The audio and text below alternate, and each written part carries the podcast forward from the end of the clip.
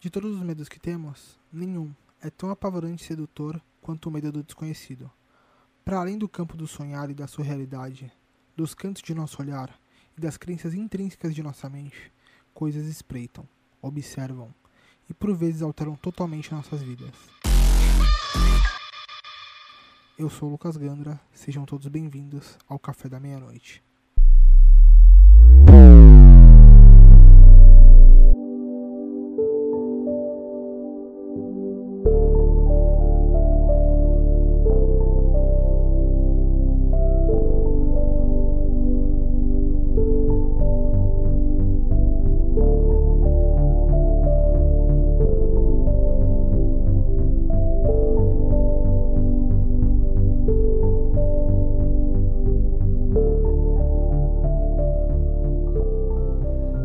Salve! Tá começando mais um Estranho Cast, nosso episódio especial aqui do Café da Meia-Noite e hoje com bancada. Sim, eu sei, é, faz tempo que eu não gravo aqui para vocês, mas faz parte. É, queria aproveitar e fazer um jabazinho aí. Se vocês estão com saudade de conteúdo, talvez eu não tenha falado aqui antes, eu, eu acho que eu não falei, para ser sincero. Tem um outro projeto é, rolando aí com um grande amigo meu, é, que inclusive está na bancada hoje, projeto de gastronomia.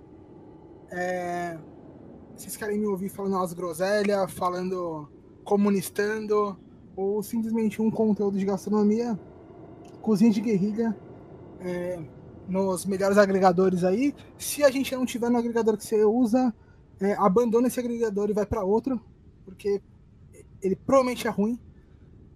E e é isso aí. É, aproveitando e falando das novidades, é, a gente está de volta. A gente está de volta semanalmente com dois episódios por semana. Então, uma semana vocês vão ter café da meia-noite para a gente bater um papo de capirotagem. Eu quero abordar alguns temas de religião também, falar de algumas religiões é, um pouco fora do nosso escopo católico cristão aqui do Brasil abordar outras visões, outras vertentes. Além disso, os nossos episódios de relatos. É, e na semana seguinte vai ter um Dicas de Narrador, sempre falando com alguém sobre RPG e tal, que é um outro conteúdo que faz muito parte da minha vida. No final desse episódio eu vou fazer um jabazinho aí, onde você pode me encontrar semanalmente também, em vídeo, eu tô lá na, na Twitch também, é, gerando conteúdo. É, então ouçam até o final para pegar os recadinhos finais. Vão ter alguns recadinhos bem bacanas. O um, que mais que eu tenho para falar para vocês? Ah, sim, sim. Tem dois projetos novos chegando aqui no Cast, que é um curta, um curtinho chamado Café Expresso, que vai ser sua dose semanal aí de de histórias de encostos, muitas delas vindas dos nossos ouvintes, eu vou tentar fazer elas novelizadas, vai ficar bem bacana aí. Vou ter convidados narrando elas. Já fechei com o pessoal. E eu vou fazer as edições e tal, vão ser 5, 10 minutinhos. E então, se vocês tiverem alguma história que querem passar adiante, ou para um, um programa tradicional, ou para um desses curtas, chama no Instagram. É, as redes sociais vão estar na descrição. E um outro projeto um pouco mais sério, a gente vai abordar alguns assuntos aí é, nesse âmbito é, estranho e não explicado, também com uma outra parceria, a gente está com um roteirista entrando no, no projeto, o projeto está crescendo bastante. Isso é graças a vocês que continuam ouvindo, mesmo sem eu produzir. E chega de recado, vamos apresentar a bancada aqui que está esperando já para me acompanhar nesse papo capirotesco, o meu companheiro de guerrilha, que hoje não está aqui para tumultuar, está aqui para falar de capirotagem e tocar o terror em vocês. É, Flávio Lozada, e aí, cara, como é que salve, você tá? Para não perder o bordão. salve, salve geral. Não, é que eu já vou mandar outro, não vou mandar saudade, vou mandar um salve. Como é que tá todo mundo, galera? Tá todo mundo bem? Valeu pelo convite, mano. Obrigadão. Vamos contar de novo historinhas capirotescas aqui lembrar um pouco das coisas que a gente quer esquecer, da verdade. E Valeu, mano. Obrigado pelo convite. É, não é como se a gente estivesse junto toda semana, né? Mas. É. E, Tem isso. ideia quase todo dia, né? Todo dia, no caso, pô. Exato. E a mais nova participante aqui da bancada, a, aquela que tem a maior fanbase que a Twitch já viu. Aquela fanbase que ela é tão grande, o fã, fã clube que é tão grande que ele chega a ser etéreo. Ele talvez exista, talvez não. O fã clube de Schrödinger. Élida. E aí? Caralho. e aí, galera? É, tamo aí pra passar medo. E o fã clube não existe não. Isso aí, isso aí é pura invenção da galera, não tem nada disso não. Inclusive, a primeira regra do fã clube é falar que o fã clube não existe. Cara, eu ia falar isso agora, velho. Vocês, vocês ficam criando essas coisas. E, e- e depois a gente tenta argumentar que as coisas não existem, vocês não deixam. É, Isso é sacanagem. Eu Não dá, não dá pra Luta- argumentar, entendeu? Eu É, Cara, eu falar, me veio o Clube da Luta na hora, o Lucas pegou no ar, velho. Exato. E assim, é, como aqui é um, é um programa com viés crédulo, já para rebater isso aí que você tá falando, é, a voz do povo é a voz de Deus. Se o povo criou um fã-clube, você tem um fã-clube. Aceita isso. Pronto. Então, mas nem sempre a voz do povo tá certa. O presidente tá aí pra provar. Ah, Ok. é verdade. aí, isso é falar de terror. A, então- prova- a voz do povo nem sempre está certa, mas sempre fala a verdade. Exatamente. Então vamos, vamos seguir aí, vamos começar com as- os nossos relatos. É, antes da gente começar, eu queria dar um recadinho que é pau no cu do presidente genocida. Então, é, depois eu vou cortar essa parte aqui só pra, só Não, pra não, criar não, um. Faça Não, não, não, não, isso aqui, não, isso aqui vai entrar, vai entrar, mas eu vou co- recortar e fazer um áudio de WhatsApp só pra eu mandar com essa entonação para os meus familiares bolsonaristas, Isso. que Isso. Pra mim.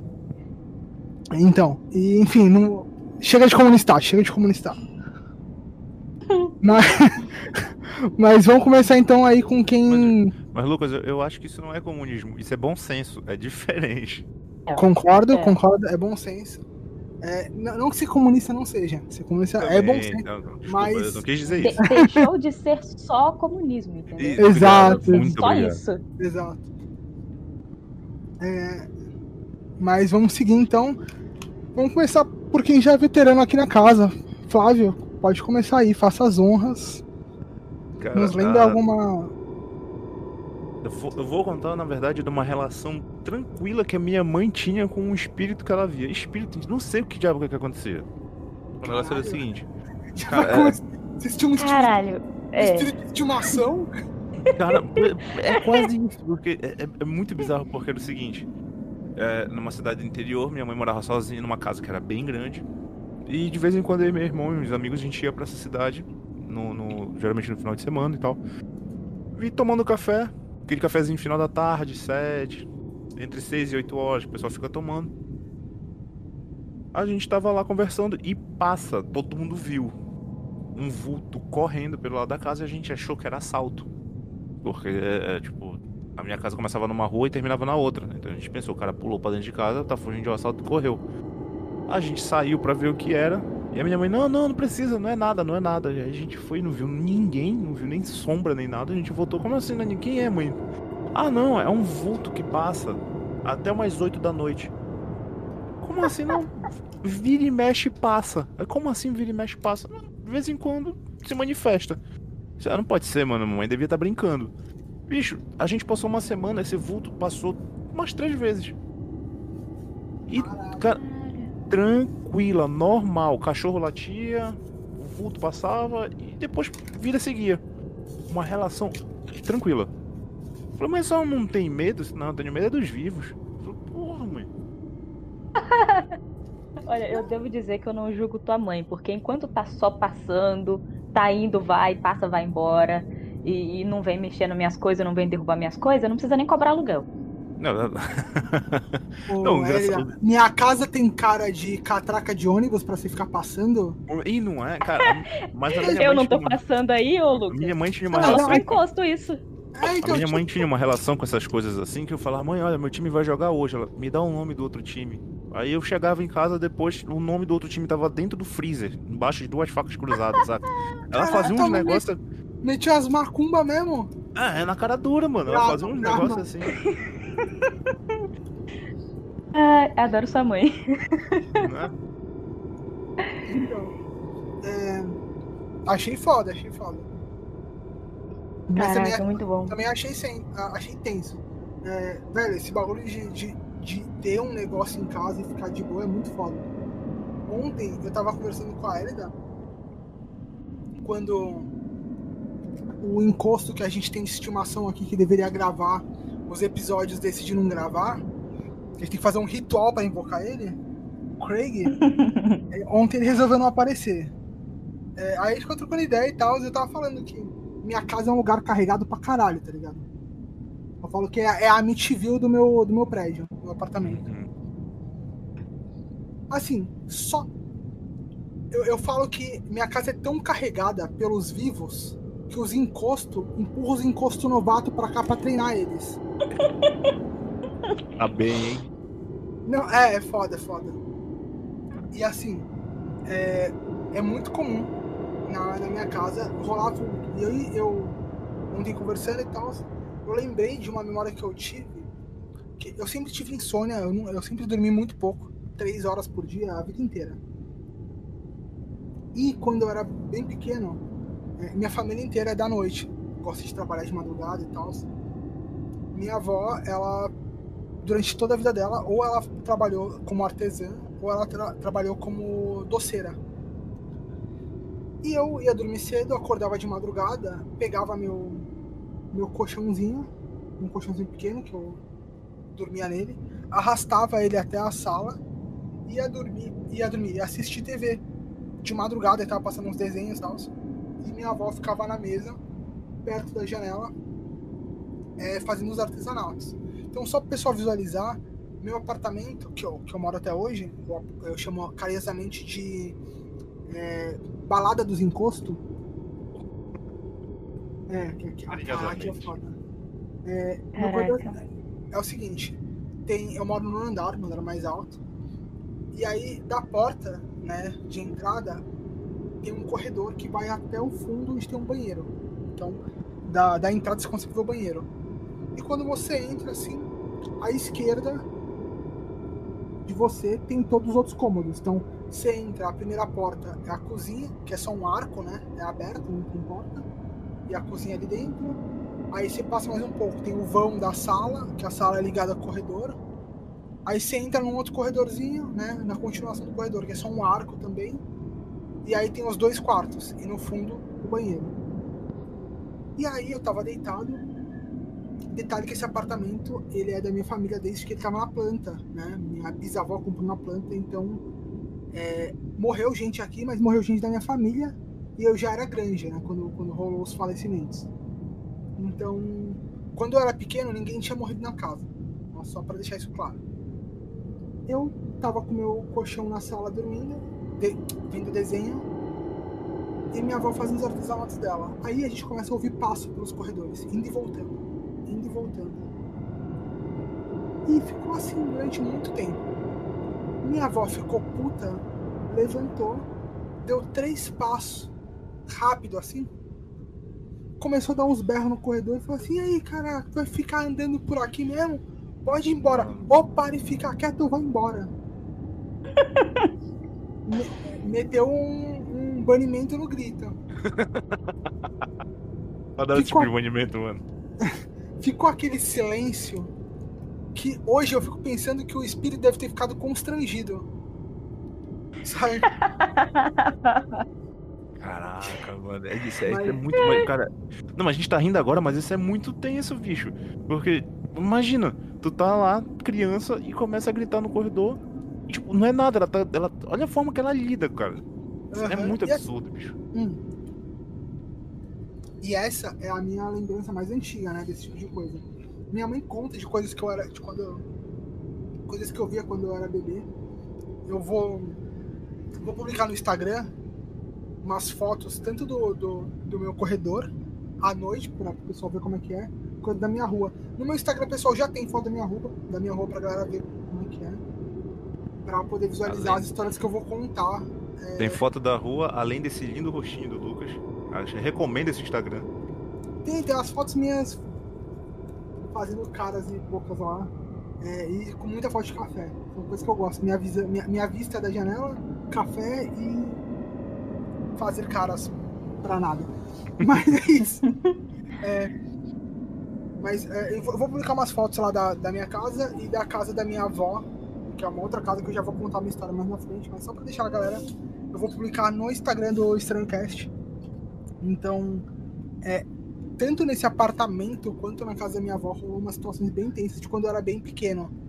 É, de quando eu era bem pequeno, eu, ficar, eu, eu ver coisas e, e minha mãe ficar muito assustada com a situação e tal. E desde que eu vi essas coisas é, na casa da minha avó, eu tive terror noturno. Que é basicamente uma, uma situação que eu, eu- é, melhorou depois de um tempo, né? É porque tem medicamento para isso. Mas em resumo, para quem não sabe o que é terror noturno infantil, imagina ter uma criança deitadinha, bonitinha.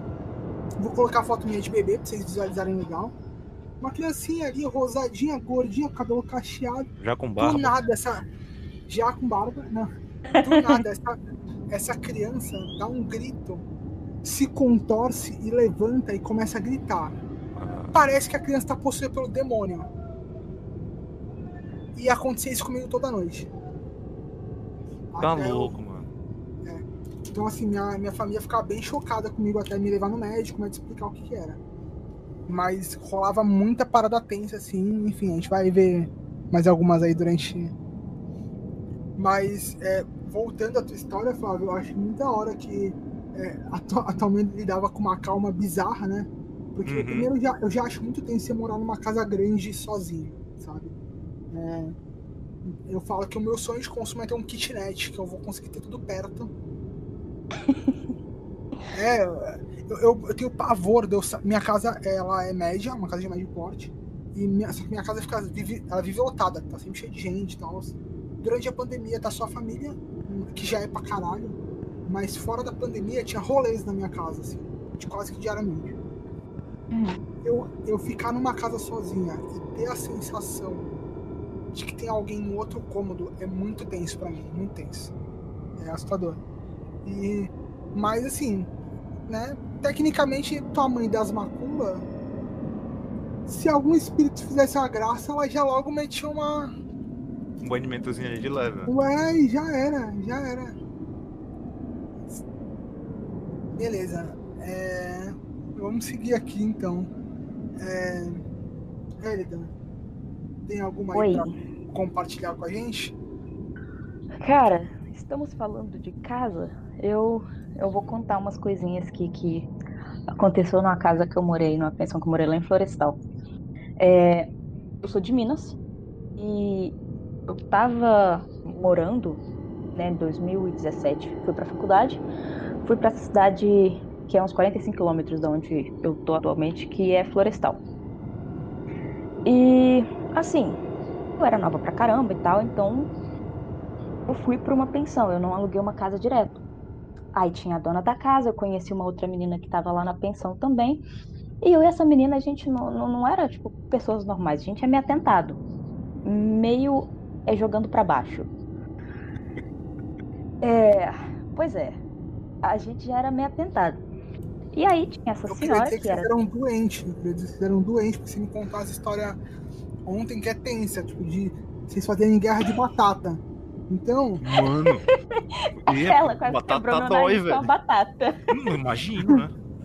Cara, ela amassou a porta de metal com a batata.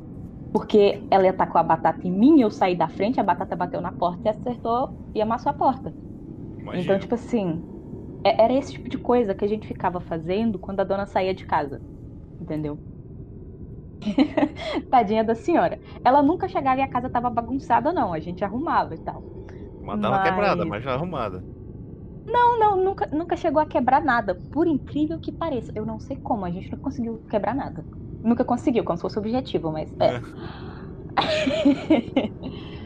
e assim, desde as primeiras semanas na casa, pra começar, essa menina chama Laís, eu vou falar nome mesmo.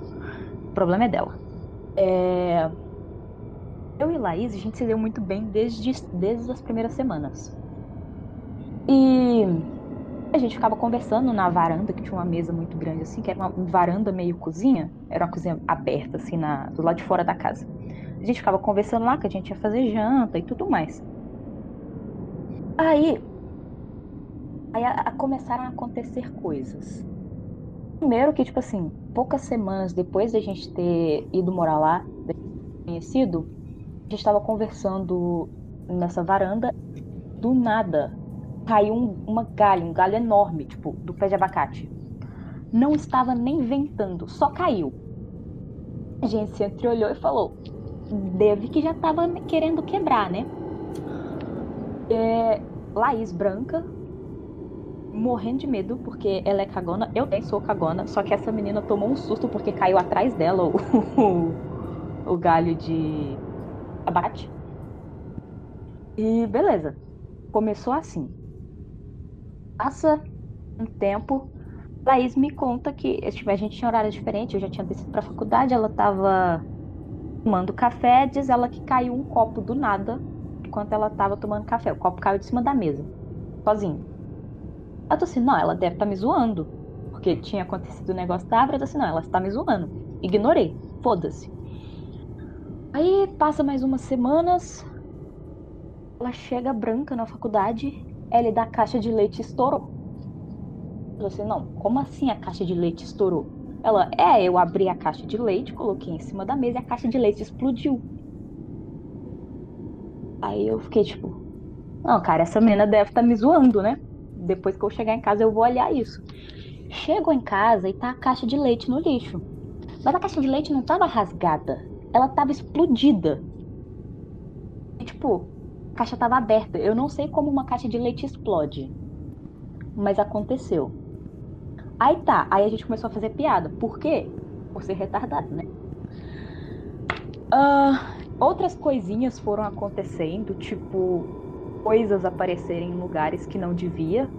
Tipo, a gente tá usando uma colher para cozinhar, está nós duas na cozinha, mas ninguém na casa a gente olhar para a mesa, cadê a colher? Não sei, vou no meu quarto pegar meu telefone, chego lá, a colher tá em cima da minha cama. É... Então, tipo, a gente começou a achar muito estranho as coisas que estavam acontecendo. E, tipo assim, não tinha gato na casa, não tinha, não tinha bicho. Tinha um cachorrinho lá, mas ele era muito pequeno e ele não entrava no, nos quartos. E tá. Até que um belo dia, estamos lá, nós duas, a gente tava conversando, a dona tinha saído, a dona tinha viajado esses dias, tinha ficado só nós duas na casa. Era umas meia-noite, assim, a gente tava batendo papo lá no meu quarto, ela foi dormir. Ela ter ido dormir, a gente escuta o barulho de um negócio quebrando. Eu achei que era ela que tinha deixado um copo cair no quarto dela. Já tava preocupada, eu tô assim, meu Deus, a Laís deixou o negócio cair, ela tomava um remédio para dormir e tal. Deixou o negócio cair, eu vou lá ver se ela tá bem. Na hora que eu vou levantar para ver se Laís está bem, Laís chega branca na porta do meu quarto. É, isso foi você? Eu olhei para ela, não. Eu achei que tinha sido você. Ela, não foi não. Eu cheguei aí no quarto dela para ver, porque eu tô assim, vai que essa menina tá zoando de novo. Porque, né, a gente tinha uma dinâmica muito de zoar uma outra. Aí a gente se olhou e tipo, então foi lá fora, na cozinha. Aí ela, vamos lá. Eu tô assim, meio fudendo. Tu acha que eu vou sair, abrir a porta e lá na varanda no escuro essa hora da madrugada? Depois que um copo caiu sozinho. Tu nunca assistiu filme de terror, não, né, meu amor? Aqui, amanhã cedo a gente vê o que aconteceu. e no outro dia cedo, quando eu fui, quando eu acordei, que tipo, eu fui abrir a porta e fui lá na varanda, tinha caco de vidro na varanda inteira. Tipo assim, não é que o copo tinha caído. Parece que ele tinha jogado com força, ele estava com pedaços muito pequenos, espalhado em toda a varanda. Tipo, era uma varanda muito grande, que era a cozinha, a varanda, era muito enorme. Tinha um fogão a lenha lá. Esse copo ficava em cima do os copos ficavam em cima do fogão a lenha, encostados na parede. Vento não teria conseguido derrubar aquele copo, não tinha gato, nem se fosse gato teria conseguido derrubar aquele copo com aquela força. Tipo, devia ter uns 5, 6 metros de comprimento essa varanda. Tinha caco de vidro na porta onde eu saí. O fundo do copo, inclusive, estava lá, metade do fundo do copo estava lá na frente da porta. E o fogão além onde esses copos ficavam era do outro lado, 5, 6 metros de distância da porta. Eu não sei o que foi que jogou aquele copo. Aquele copo não caiu sozinho. Mano, eu já tinha saído da casa no- no- no- na garrafa de leite. Foi o segundo. Não, e aí, esse, esse a gente não viu o que aconteceu, né? Tipo, a gente ainda tentou usar a desculpa de que pode ser um super gato que jogou o negócio do outro lado da cozinha. Uhum. Sim, foda-se, vamos fingir que isso não aconteceu. Limpamos os cacos de vidro e é isso. Pois depois de um tempo, a gente não tá na, na cozinha e, tipo assim, tinha duas pias. Uma- como que eu vou explicar isso? É, Elas não eram opostas, era... elas eram em questão de 90 graus uma da outra. É, tinha uma que era na lateral mais comprida, que é onde ela estava. Ela estava picando. Picando lavanda, não sei. Ela estava fazendo alguma coisa lá e as pias eram do lado do fogão. Do lado oposto dessa parte onde ela estava, 3 metros de distância, porque realmente era muito grande a varanda lá, tinha um armáriozinho que ficava uns potes de vidro e tal. E esses armários, é, esse- esses potes de vidro eram tampados, e em cima de um dos potes lá, que era um pote de arroz, tinha ficado uma faca que a gente tinha usado e colocado lá em cima Hum, a usar depois e tal. E é- sabe aqueles potes de palmito grande, uhum, que é selado? Então, Sim. eram desses potes que tava. E era um pote de arroz desse com a faca em cima. E eu tava na outra ia na diagonal ali da, da Laís. E nós duas estávamos de costa para esse armário. Ela literalmente de costa e eu meio na diagonal, mas também minhas costas estavam viradas para esse armário. A gente tá lá, eu tava picando salada, ela tava fazendo alguma outra coisa, acho que ela tava fazendo a carne, qualquer coisa assim, do lado do fogão. A gente escuta um estouro. Estouro muito alto e um negócio caindo. Olha nós duas pra trás, branca, tipo, olha pra outra, o que foi que você fez? Porque a gente achou que uma tinha feito pra assustar a outra, né?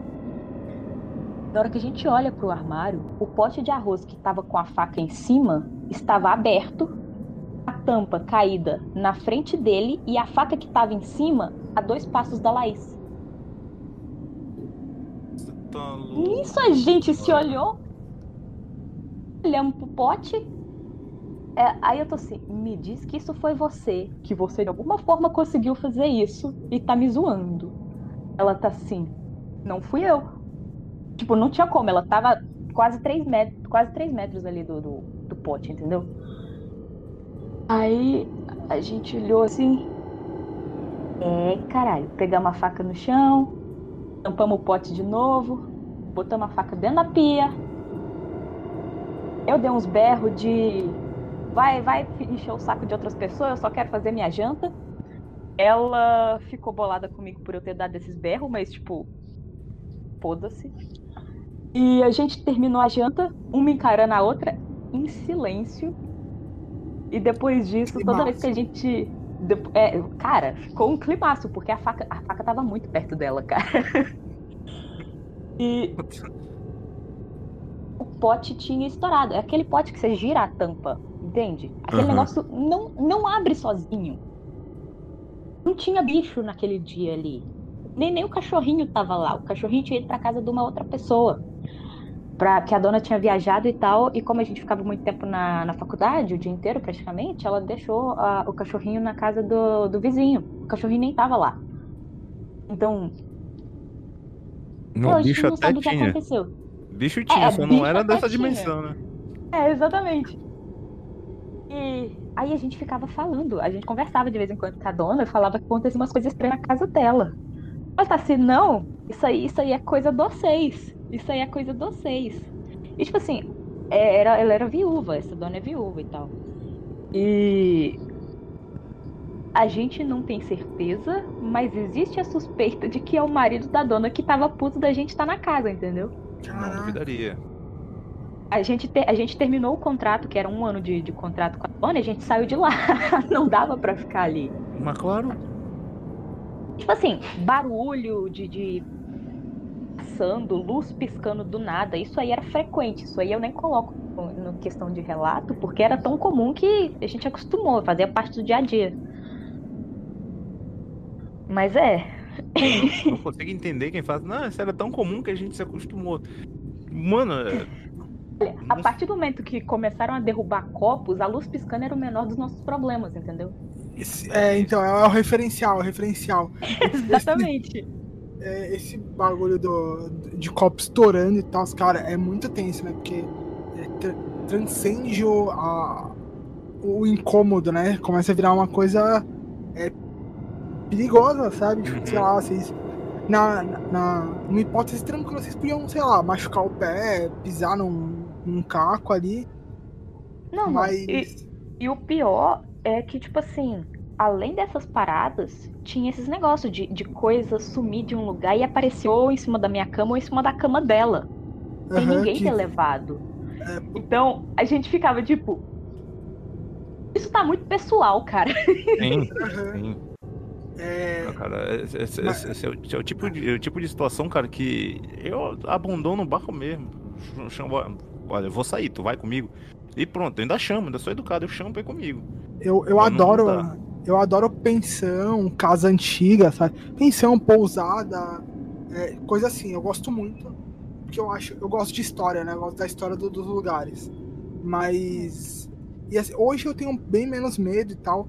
Mas eu fico pensando na situação de eu ter que viver sozinho num lugar desse. Sozinho ou mesmo com um amigo, sabe? Tipo, num lugar que não é meu, sabe?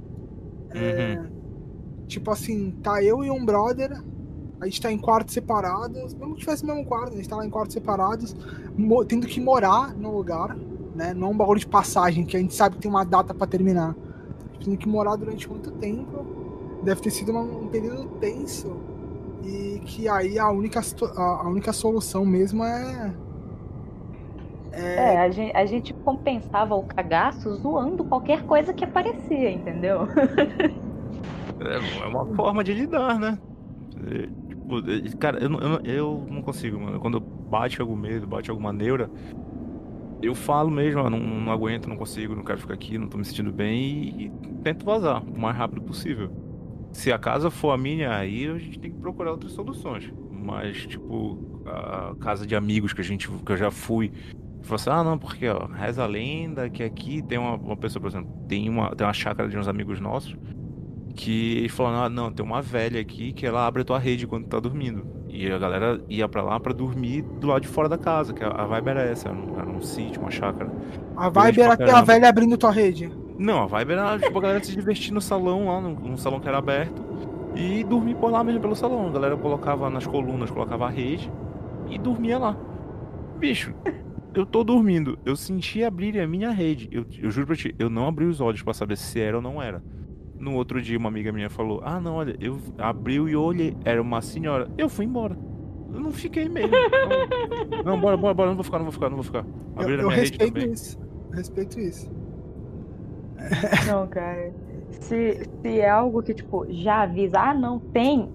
Cara, se depender, eu nem vou. Real. Eu, eu tenho muito cagaço. Eu tenho muito cagaço. Só que a partir do momento que eu já tô lá, eu já não tenho muito o que fazer, entendeu? Então. Vamos sobreviver a isso aqui pra virar história depois. Não, cara, por exemplo, tu quer, quer ver um negócio? É, tipo, a minha família tem uma chácara. Tinha, né? Acho que não, não sei se ainda tem. Que ficava num interiorzão, mas tipo, sem luz, saca? O linhão do poste passava dentro da, da, da, da- da- da fazenda lá, mas tipo, não tinha luz na fazenda. E a gente ia pra lá. E nessa comunidade o pessoal dizia que é, tinha uma bola de fogo e corria atrás da galera. Mano, tipo, Cara, eu já ouvi história assim. e aquele negócio falar, ah, mano, isso não existe. E eu fui pra lá e eu olhei lá no fundo do meio, lá no fundão do mato uma bola de fogo, tipo, vindo, tava eu e o filho do caseiro. Quando a gente olhou, ele falou, corre. Meu irmão, ele só falou isso. A gente saiu varando o mato, rasgando tudo até chegar na casa. Eu não vi, eu não, eu não vi chegar de perto. Eu não vi definição, eu não vi o que era, só vi que era fogo. E saí correndo com tudo. Aí ele falou que esse não é só mais bala de fogo que tem aqui pelo mato. Eu falei, não, mano, tu tá falando sério? Não, tô, mano, é isso aí que corre atrás da galera. E, tipo, eu não acreditei até passar. Entendeu? Então, essas coisas Caraca, eu que da hora. a galera fala, ah, não, vai acontecer tal coisa. Ah, não vai, mano, saca? Isso não existe. E aí acontece. É, pois é. Eu vou contar uma outra que eu fiquei de contar pra ele da ontem. Foi É expectativa. é, que, que acontece? Eu sou um cara, sempre fui um cara da madrugada. E eu sempre gostei muito de andar pela cidade de madrugada. Eu, eu gosto realmente. É, sempre que eu posso, eu vou andar. E desde que eu aprendi a andar de bicicleta, que faz muito pouco tempo, eu gosto de pedalar na madrugada. Mas durante muitos anos eu o pessoal me chama de andarilho, porque eu andava tipo muito tempo. E é, tem um amigo meu que vocês já ouviram outras histórias da casa dele, é, da, da, da, entidade preta, a entidade é, toda escura que aparecia naquela casa que a gente batizou até. Ele mora no final da minha rua. Então, é, o final da minha rua dá para uma avenida, né? A, as duas, a entrada e o, e o, começo e o fim da minha rua dão para a avenida. Então, enfim, minha rua é uma rua escura com uma iluminação amarelada, né? Muitas árvores e muitos prédios, quase não tem casa. Eu morei aqui minha vida inteira e eu sempre andei muito tranquilo por aqui, mas tem um trecho que fica de frente pro, pro, pro colégio que eu estudava, que de um lado é colégio e do outro lado é um prédio muito grande com portaria. Uma portaria muito longe, aqueles, prédios, aqueles condomínios, né? E eu é um, é um pedaço que eu tinha muito receio de passar, porque se eu fosse assaltado ali eu não podia fazer nada. Não daria tempo de eu, de eu gritar e aparecer alguém, eu simplesmente ia ser assaltado e já era, não ia ter muito o que fazer. Uhum. Então era, era um lugar onde eu passava mais atento. Nesse dia, é, eu fui com um amigo meu, que era, era militar na época. A gente foi até a casa desse nosso amigo de madrugada, era, sei lá, e pouco da manhã, 2010, 2020. Esse amigo que era militar, ele morava na minha casa na época. E aí a gente foi até a casa do, do Matheus, né? Vocês já ouviram ali. Falei pra ele, falei assim, pô, cara, vamos até o Matheus lá, trocar uma ideia e tal, jogar RPG. E aí a gente foi. Eu toquei no telefone, o Matheus desceu, ele não queria fazer nada, a gente conversou, trocou uma ideia e tal. E eu e esse meu amigo tava, estávamos voltando. E a gente tava mais tranquilo, porque a gente tava em duplo ali e tal, estávamos olhando em volta, era umas duas e pouco da madrugada. Esse condomínio, é, fica em frente à escola que, que eu estudava na época, é, ele é um pouco elevado, né? Ele é aqueles condomínios que tem a garagem subterrânea, então ele fica um pouco para cima. Gente tem uma área que o pessoal fica, as garagens e tal, a portaria até ficar no, em cima de uma escadaria. E nessa parte de baixo tem um gramado, um gramado com alguns arbustos. E atrás do arbusto a parede. Eu, e é muito bem iluminado ali. Aí eu tô passando com esse meu amigo, olhei pro arbusto e eu vi alguém agachado atrás do arbusto. Eu encontrei meu amigo e falei assim, cara, olha aquilo ali. Falei, meu, tem um cara escondido ali. Aí ele falou, caraca, será que alguém tentando, tipo, esperando para assaltar e tal? Eu falei, nossa, que estranho, né? Porque aqui os assaltos acontecem de bicicleta, ou o pessoal vem a pé, correndo, ou de moto. Muito estranho alguém ficar atrás de um arbusto esperando para assaltar, né? Tipo, sei lá, meio bizarro isso. E, e a gente conversava, a gente tava olhando pro cara, olhando para ele. Aí eu falei assim, vamos se aproximar para ver, porque a gente tá em dois, né?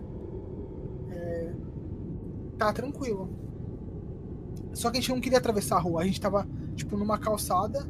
Do outro lado da rua tinha outra calçada e depois tinha esse jardim com esses arbustos. E a gente ficava olhando ali e tal, e caramba, é muito intrigado. E aí eu falei, então, antes da gente atravessar a rua, vamos andar um pouco para pegar ângulo, para ver, sabe, do outro lado do arbusto, para ver como é que é. Então imagina que a gente tá olhando de frente pro arbusto e, e tinha um arbusto na nossa frente e a gente via o cara atrás dele. Eu uhum. falei, a gente, vai, a gente continua andando e a gente vai ver na diagonal, sabe? Antes de atravessar a rua. Pra gente não ser surpreendido. A gente andou, olhou. O cara tava ali ainda. Tava tudo bem. A gente voltou, o cara tava ali. Em algum momento, um olhou pro outro para falar alguma coisa e a gente começou a atravessar a rua em direção ao arbusto. Quando a gente olhou, o cara não tava mais lá. E não tinha como ele ter corrido. Não, tipo assim, é, o prédio fica no meio da quadra. Não dava pra ele ter corrido pra um lado nem pro outro sem que a gente visse. E atrás era um, era um muro. Então, é, é muito complicado de explicar, mas é, imagina ter um arbusto, atrás do arbusto tem um muro, e é um muro muito alto, então não daria pra ele pular o muro. Uhum. E o cara simplesmente evaporou. Aí a gente se olhou, falei, mano, vambora, vambora, deixa quieto, não quero saber disso, vamos, vamos sair fora. E aí a gente apertou o passo pra, pra chegar logo em casa e, e meio que esquecer, sabe? Mas essa é só uma das vezes. Pra quem ouviu a história do, do cara que falava num idioma estranho e da mulher de branco, do episódio anterior, Flávio acho que tava Tava. no dia. Tava. É, pra quem ouviu essa história, é na mesma rua que isso aconteceu. Uma Caralho. quadra depois daquela, da- daquele lugar. Então, Interdita esta porra de rua, meu irmão. o nome do bairro- O que isso tá fazendo aberto? O nome do lugar que eu moro. É, lembrando que eu não tenho preconceito nenhum com nenhuma religião e tal. Inclusive eu gosto das macumba aí. Eu gosto das macumba, é muito, é muito pejorativo, né? É muito. Mas é, é que eu, quando eu gosto das macumba é no carinho, tá? Então macumbeiro de plantão é no carinho. É, eu frequento banda e meu vô é de candomblé, eu já fui nas bruxarias. Inclusive minha amiga bruxa que tá ouvindo, é, é, eu falo as bruxarias também no carinho, tá? Porque ela fala que eu sou muito ofensivo com a, com a crença dela. É, e eu fui. Enfim, o bairro que eu moro, já entregando aí pra galera, se chama Encruzilhada. E, é, É, na, década, ok. na década de 80, década de 70, década de 80, tinha, aqui no bairro tinha muito centro de Umbanda. Muito, hoje ainda tem, tem dois centros de Umbanda só aqui no bairro. Mas tinha muito mais, muito mais de Umbanda, muito mais terreiro. é, o que era muito maravilhoso, porque dava um baita subsídio pra região e tal. E a- hoje, é, até hoje a gente vê muito despacho na rua, sabe? Mas o que é totalmente normal e totalmente aceitável. Mas é só pra você ver a energia que o bairro tem, sabe? Uhum. Então de vez em quando acontecem essas coisas bizarras, mas esse dia é, minha rua é muito silenciosa à noite, assim, fora os carros que- esporádicos que passam. E aí acontece da gente ver esses encostos aí. Mas é, é, é bem clima né, essa. É é pesado isso, bicho. Tipo, tipo, tu, tu ter certeza que tu tá vendo um algo humano, né? Tu, vai, tu nunca vai pensar que é um encosto, uma entidade ou qualquer coisa, um espírito. Tu vai olhando, não. Ah, deixa eu ver quem é esse cara que, que meteu o assalto aqui. Quando tu olha, não é nada disso que tu tá pensando, meu irmão. Não sei minha reação, não, cara. Não sei mesmo. Que olhar um negócio É. desse, tô tendo certeza, eu tô tendo certeza que eu tô vendo alguém ali e de repente sumiu. A, a- a cabeça não segura, cara. É, então me deu um bug na hora, assim. é, Mano, total. E assim, foi pior. Não que foi pior, mas eu acho que foi. No, o primeiro caso que eu contei no episódio passado, da, do cara falando coisa, me gerou um medo, sabe? Uhum. Era, era amedrontador o ambiente. É, dessa vez me deu um glitch mental, sabe? Eu dei aquela travada, porque não era um negócio que tava só eu vendo, tava eu e meu amigo vendo. A gente, ele descrevia coisas pra mim que eu tava vendo ali. É, então, sumir e ter sumido do nada foi tão. é, sei lá. Foi tão apavorante pra minha, pra minha lógica que eu só queria ir embora do lugar. Cara, vamos embora, vamos esquecer esse assunto, sabe? Mas é o melhor ser feito, né? Vai fazer o quê? Bora É. analisar? Tá louco. Acho que não tinha muito o que fazer também. Não, assim, o, o pior de outra pessoa ver assim, é bom que tu sabe que, não tá, que tu não tá doido, mas ao mesmo tempo não Ah, tem tem como arrumar isso. desculpa pra falar que não aconteceu. Tem um pra validar, né? Não, mano, tu viste mesmo porque eu também vi. Porra, maravilhoso. Não, é tipo assim, é, é que nem eu tava contando da- das minhas histórias, enquanto, enquanto foi a Laís falando, olha, tal coisa aconteceu e eu não tinha visto nada, eu fiquei tipo, ah, pode ser ela tentando me assustar. Depois que as paradas aconteceu com nós duas, que eu vi a caixa de leite toda explodida lá. E tipo assim, não era cortada de faca a caixa, a caixa tava toda destruída, assim. Depois que eu vi aquilo, eu falei, maluco, isso não é fisicamente possível. O que que tá acontecendo nessa caralha dessa casa? Então, tipo, aí, aí que você fica, tipo, o que, que eu faço agora? Porque não, não tem como fingir que não aconteceu, né? Tem outra pessoa ali que, que também viu. É, esse negócio de é, o ambiente, né? Ele passa muito uma parada. Eu é, é, ambiente pra mim, um ambiente de, de casa é, pesado pra mim é muito mais tenso do que do que na rua. Porque na rua eu sei que eu tô de passagem, né? Foi aquilo que eu falei. Eu sei que eu posso ir embora. E eu, aliás, eu tô saindo normalmente, né? Tô saindo desse ambiente. É, dentro de casa deveria ser um lugar acolhedor, né? Então quando rola um Uhum. negócio desse, é, sei lá, gera. Eu, eu- Essa história que eu vou contar, que saiu aí no Café Expresso, pra quem já tá ouvindo no futuro, é, é de um período na minha vida que eu morei sozinho. Eu morei sozinho com o Daniel, que jogou Among Us com a gente. Ontem, isso vai ser cortado do- da edição, mas jogou Among Us com a gente anteontem. Não, ontem, ontem. Pronto. É, a gente, ele tá morando junto comigo, né, nessa casa, nesse apartamento. E era um apartamento muito grande, num bairro muito ruim de, da, daqui de Santos. Um bairro realmente muito ruim. E, é, então, imagina que a gente tava num bairro hostil, num prédio muito velho, muito velho. Um prédio de três andares, muito antigo. E para entrar é, nesse prédio, você tinha é, a porta de entrar vai ficar no final de um corredor escuro. E aí já era Caralho. tenso, o prédio era muito velho, você é, tinha que subir as escadarias e no prédio tinham usuários de droga, né, dependentes ali, né, dependentes químicos. Tinha é, uma, um- uma senhora que morava sozinha.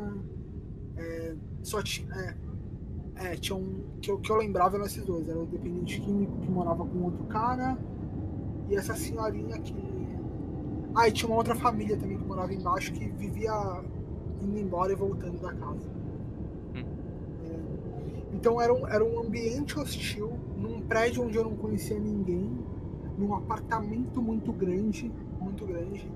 Era um apartamento com três quartos enormes, é, com dois banheiros, uma cozinha que dava para uma área de serviço, uma sala gigantesca e é, a melhor parte, né?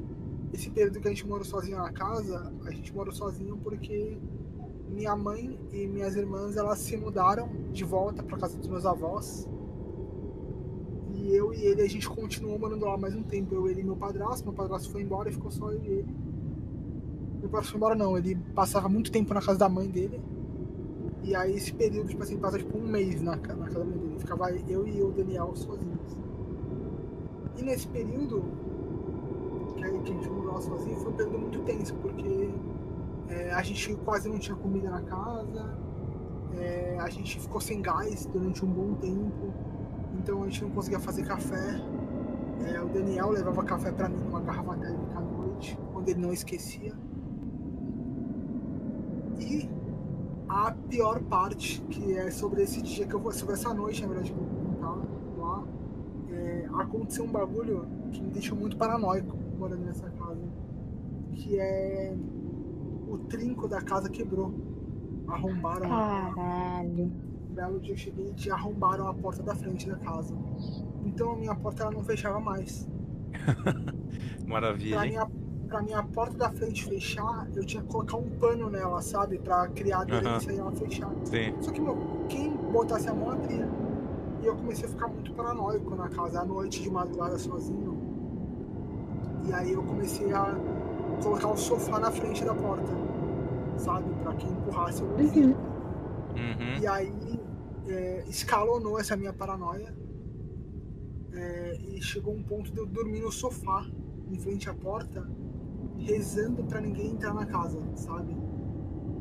Então era um período, foi um período muito, muito tenso.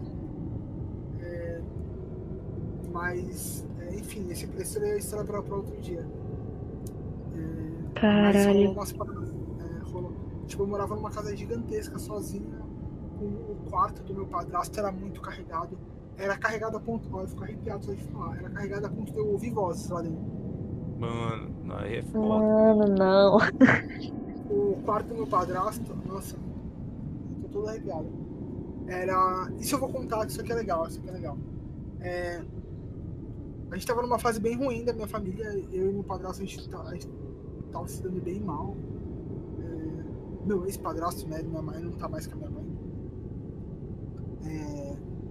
Mas ele é pai da minha irmã mais nova e ele ainda tem um convívio familiar, assim. Só que nesse período a gente tava se dando muito mal, é, ele com a família. E aí eu fiquei morando lá sozinho, eu, ele e o Daniel. O Daniel também quase não aparecia. Ele ia pra lá só à noite para dormir, depois ia embora. E o Daniel dormia num quarto, como tinha muito, muito cômodo na casa, o Daniel dormia num quarto, dormia no outro, ou dormia na sala. E é, eu às vezes para eu chegar no quarto do meu padrasto, eu me sentia é, mal visto lá dentro, sabe? Uhum eu entrava no quarto e eu me sentia observado. Caraca, é, Às vezes eu queria pegar um chinelo, tipo assim, eu vou pegar um chinelo porque eu quebrei um copo. Eu ando muito descalço. Então eu não tenho chinelo, eu só tenho tênis.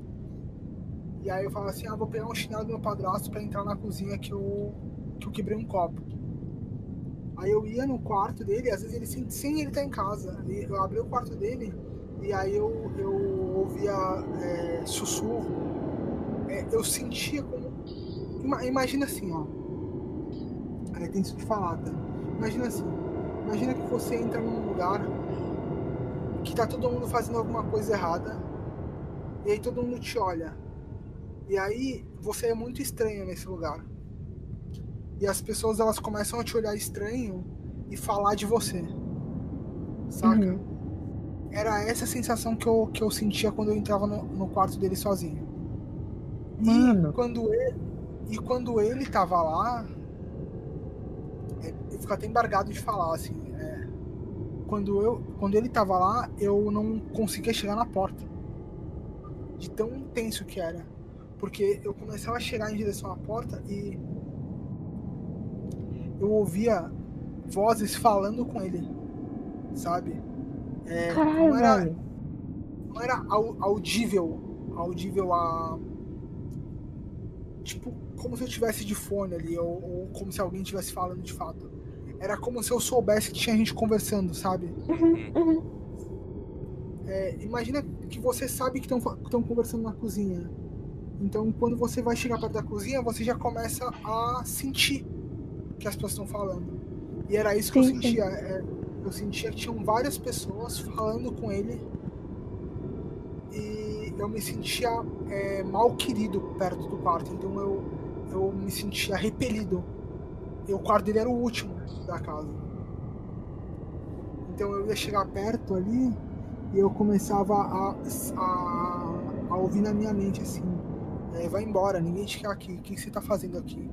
Vai embora, tu vai se dar mal. E eu começava a ficar muito, muito tenso, muito arrepiado, muito é... Enfim, eu, essa história é uma história que eu não conto para as pessoas porque não é uma história engraçada. Uhum. É... Pensa pra caramba. as outras, né? Pois é. é. eu, só, eu só comentei com a minha mãe sobre isso e acabou vindo agora, lembrei. Mas era um período muito assustador. É, quando ele saía do quarto, quando, ele, quando a porta abria e ele saía do quarto, eu via é, como se tivesse gente olhando para fora do quarto sabe? Caralho, arrepiei tudo aqui. E aí ele saía pra ir na, na cozinha, pra ir no banheiro, e ele deixava a porta aberta e parecia que tinha um monte de gente ali na porta. É, não é como se não conseguisse sair pro corredor, é como se não quisesse, sabe? Tipo, uhum. aqui é meu território, aqui é meu território. E, e eu me sentia muito. Era tão tenso e ficou tão pior que eu nunca. Eu fui morar lá e eu nunca des, desencaixotei minhas coisas. Quando eu precisei me mudar, eu só coloquei as caixas no, e fui embora. Voltei, né, pra casa da minha avó. Uhum. Mas eu me sentia tão hostilizado naquele lugar que eu nunca. Não nos outros ambientes, não na cozinha, não na, na sala, não no meu quarto, mas no corredor e no quarto dele. Parecia que era um zona de guerra, sabe? Parecia. Cara, sabe qual é a sensação? Vocês já viram um filme do pessoal entrando em prédio abandonado que tem um monte de usuário de, de droga? Sim. Uhum. Um monte de usuário Cara, de droga e um monte de eu- traficante. Eu tava associando exatamente a isso. Exato. Era isso, era isso. Então, pra você ouvinte que tá tentando imaginar, imagina que quando eu saía do corredor pra entrar no quarto dele, no padrasto, eu me parecia que eu tava saindo do lugar que eu morava pra entrar num ambiente onde tinham muitos traficantes e usuários de droga. E, e- e eles não me queriam lá porque eu era um problema. Não era como se eu entrasse hoje. Porque eu, eu ando muito em. Eu moro do lado de uma favela e eu moro em comunidade aqui, né, em Santos. Eu moro em conjunto habitacional do estado. Tô entregando muito onde eu moro, né? Já falei o bairro, Tá. falei- Daqui a pouco eu chego aí sem tu dizer o endereço. Pois é, pois é. Mas quem me seguir no Instagram consegue ver as fotos e foda-se, sabe chegar aqui. Mas eu moro em conjunto habitacional, eu moro do lado de uma favela, então eu tô acostumado a andar em um lugar assim, ver as pessoas usando droga e tal. Eu nunca fui é, assustado com isso. Mas parecia que eu era um intruso ali. Era muito, muito tenso, muito tenso. É, E, e o que é assustador é que isso é recente, sabe? Deve ter 3, 4 anos e pra mim parece que foi muito tempo. É uma mudança tão, tão grande de energia que aqui, o período que eu morei naquela casa, esses últimos dois meses que eu morei na casa, enquanto eu morava lá, pareceu uma, uma eternidade, sabe? Eram dois meses que não terminavam nunca. Caraca. A Nívia sofreu. Eu tenho, eu, tenho, eu, tenho, eu tenho essa sensação de não ser bem, de benquisto e tudo mais na, na própria casa. No final do casamento dos meus pais, era um. Era um tipo, era- tu sentia que tinha um clima, não só entre os dois, mas a casa parece que tá. Tipo, tem coisa. Eu acredito que tem coisas que se alimentam do mal, da energia negativa. E perto no final de casamento tem muita. E tem coisa que não quer que tu chegue perto. E eu senti, eu tinha essa sensação. Tanto que eu morava em outra cidade. Quando eu ia pra casa dos meus pais, eu queria o mais rápido possível sair dali, tá ligado? Não era nem pelo. Não era nem por isso, era pela sensação. Eu tenho muito esse negócio da sensação do ambiente, da sensação das pessoas. Uhum. Se não tiver aquele clima amistoso, se não tiver acolhedor, eu, eu procuro não ficar, eu procuro sair de fininho, sair logo, porque é uma energia que não é boa, entendeu? É, é, é. Não, eu concordo totalmente. Principalmente quando existe. É foda falar isso, mas eu, caralho, eu tô muito arrepiado. Quando existe uma harmonia no caos, sabe? Uhum, Você ali dentro, você tá desarmonizando o que eles estão fazendo, saca? uhum. É, você é, é- Você é o hostil ali, você é o de fora. Exato. Então, Uhum. então te, te tratam que nem tal, eles querem que você note isso, né? Que você se sinta é, alheio à situação e fora do, do ambiente. Não, tu, Então- tu queres, queres ver um negócio? Ah, eu, quando morava na casa dos meus avós, eu sempre tive a sensação que tinha uma criança por ali, por perto. Aham. E isso ninguém me tirava da cabeça que tinha. Eu, eu tenho até uma tia minha que ela falava, ah, pergunta pra ela se ela quer ajuda. Eu falei, se eu perguntar e você responder, eu vou fazer o quê? Eu morro. Aí, aí, tipo, me, me mudei dessa casa, meu irmão foi morar lá e tal. E tem uma coisa que eu não, nunca gostei muito que criança tivesse, que é amigo imaginário. Nunca gostei, mano. Ah, tem um amiguinho imaginário. Ah, meu irmão. Não curto essa ideia. E a minha sobrinha tem duas amiguinhas imaginárias, duas meninas, nessa mesma casa. E Ela tem ou ela tinha?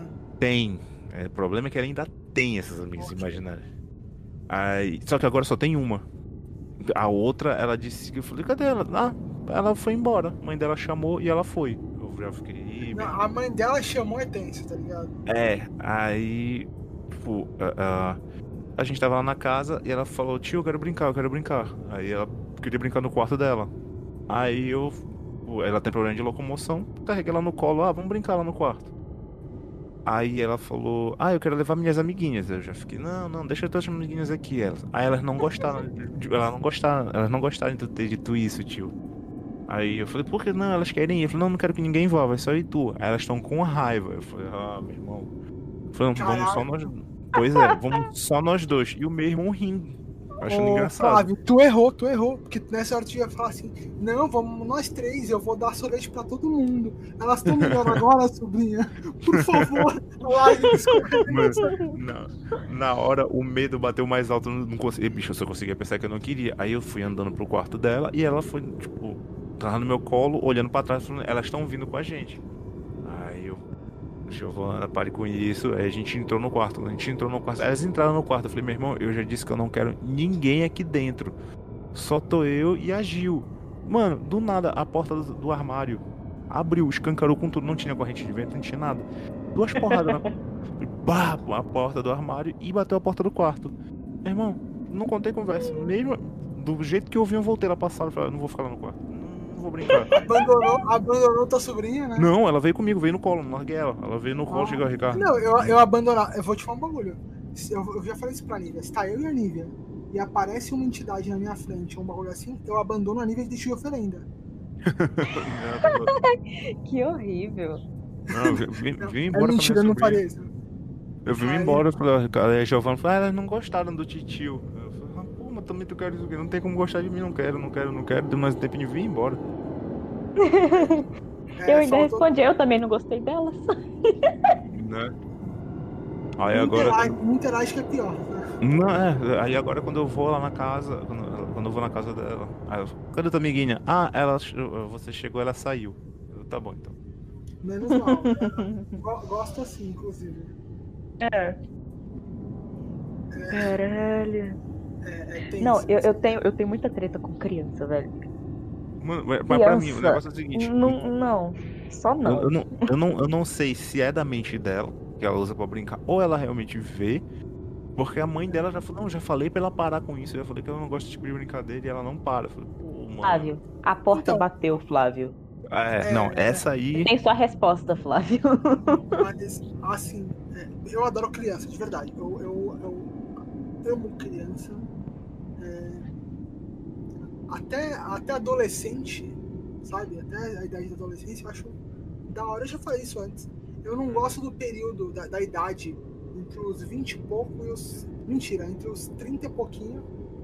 Dos 30 aos 50, pra mim, é a idade morta, tá ligado? A pessoa morre sei, durante esse período, a pessoa, a pessoa emburrece durante esse- esses 20 anos. Não, é dos 30 aos 60. Porque depois velho vira legal de novo. Depende, Não, é, depende.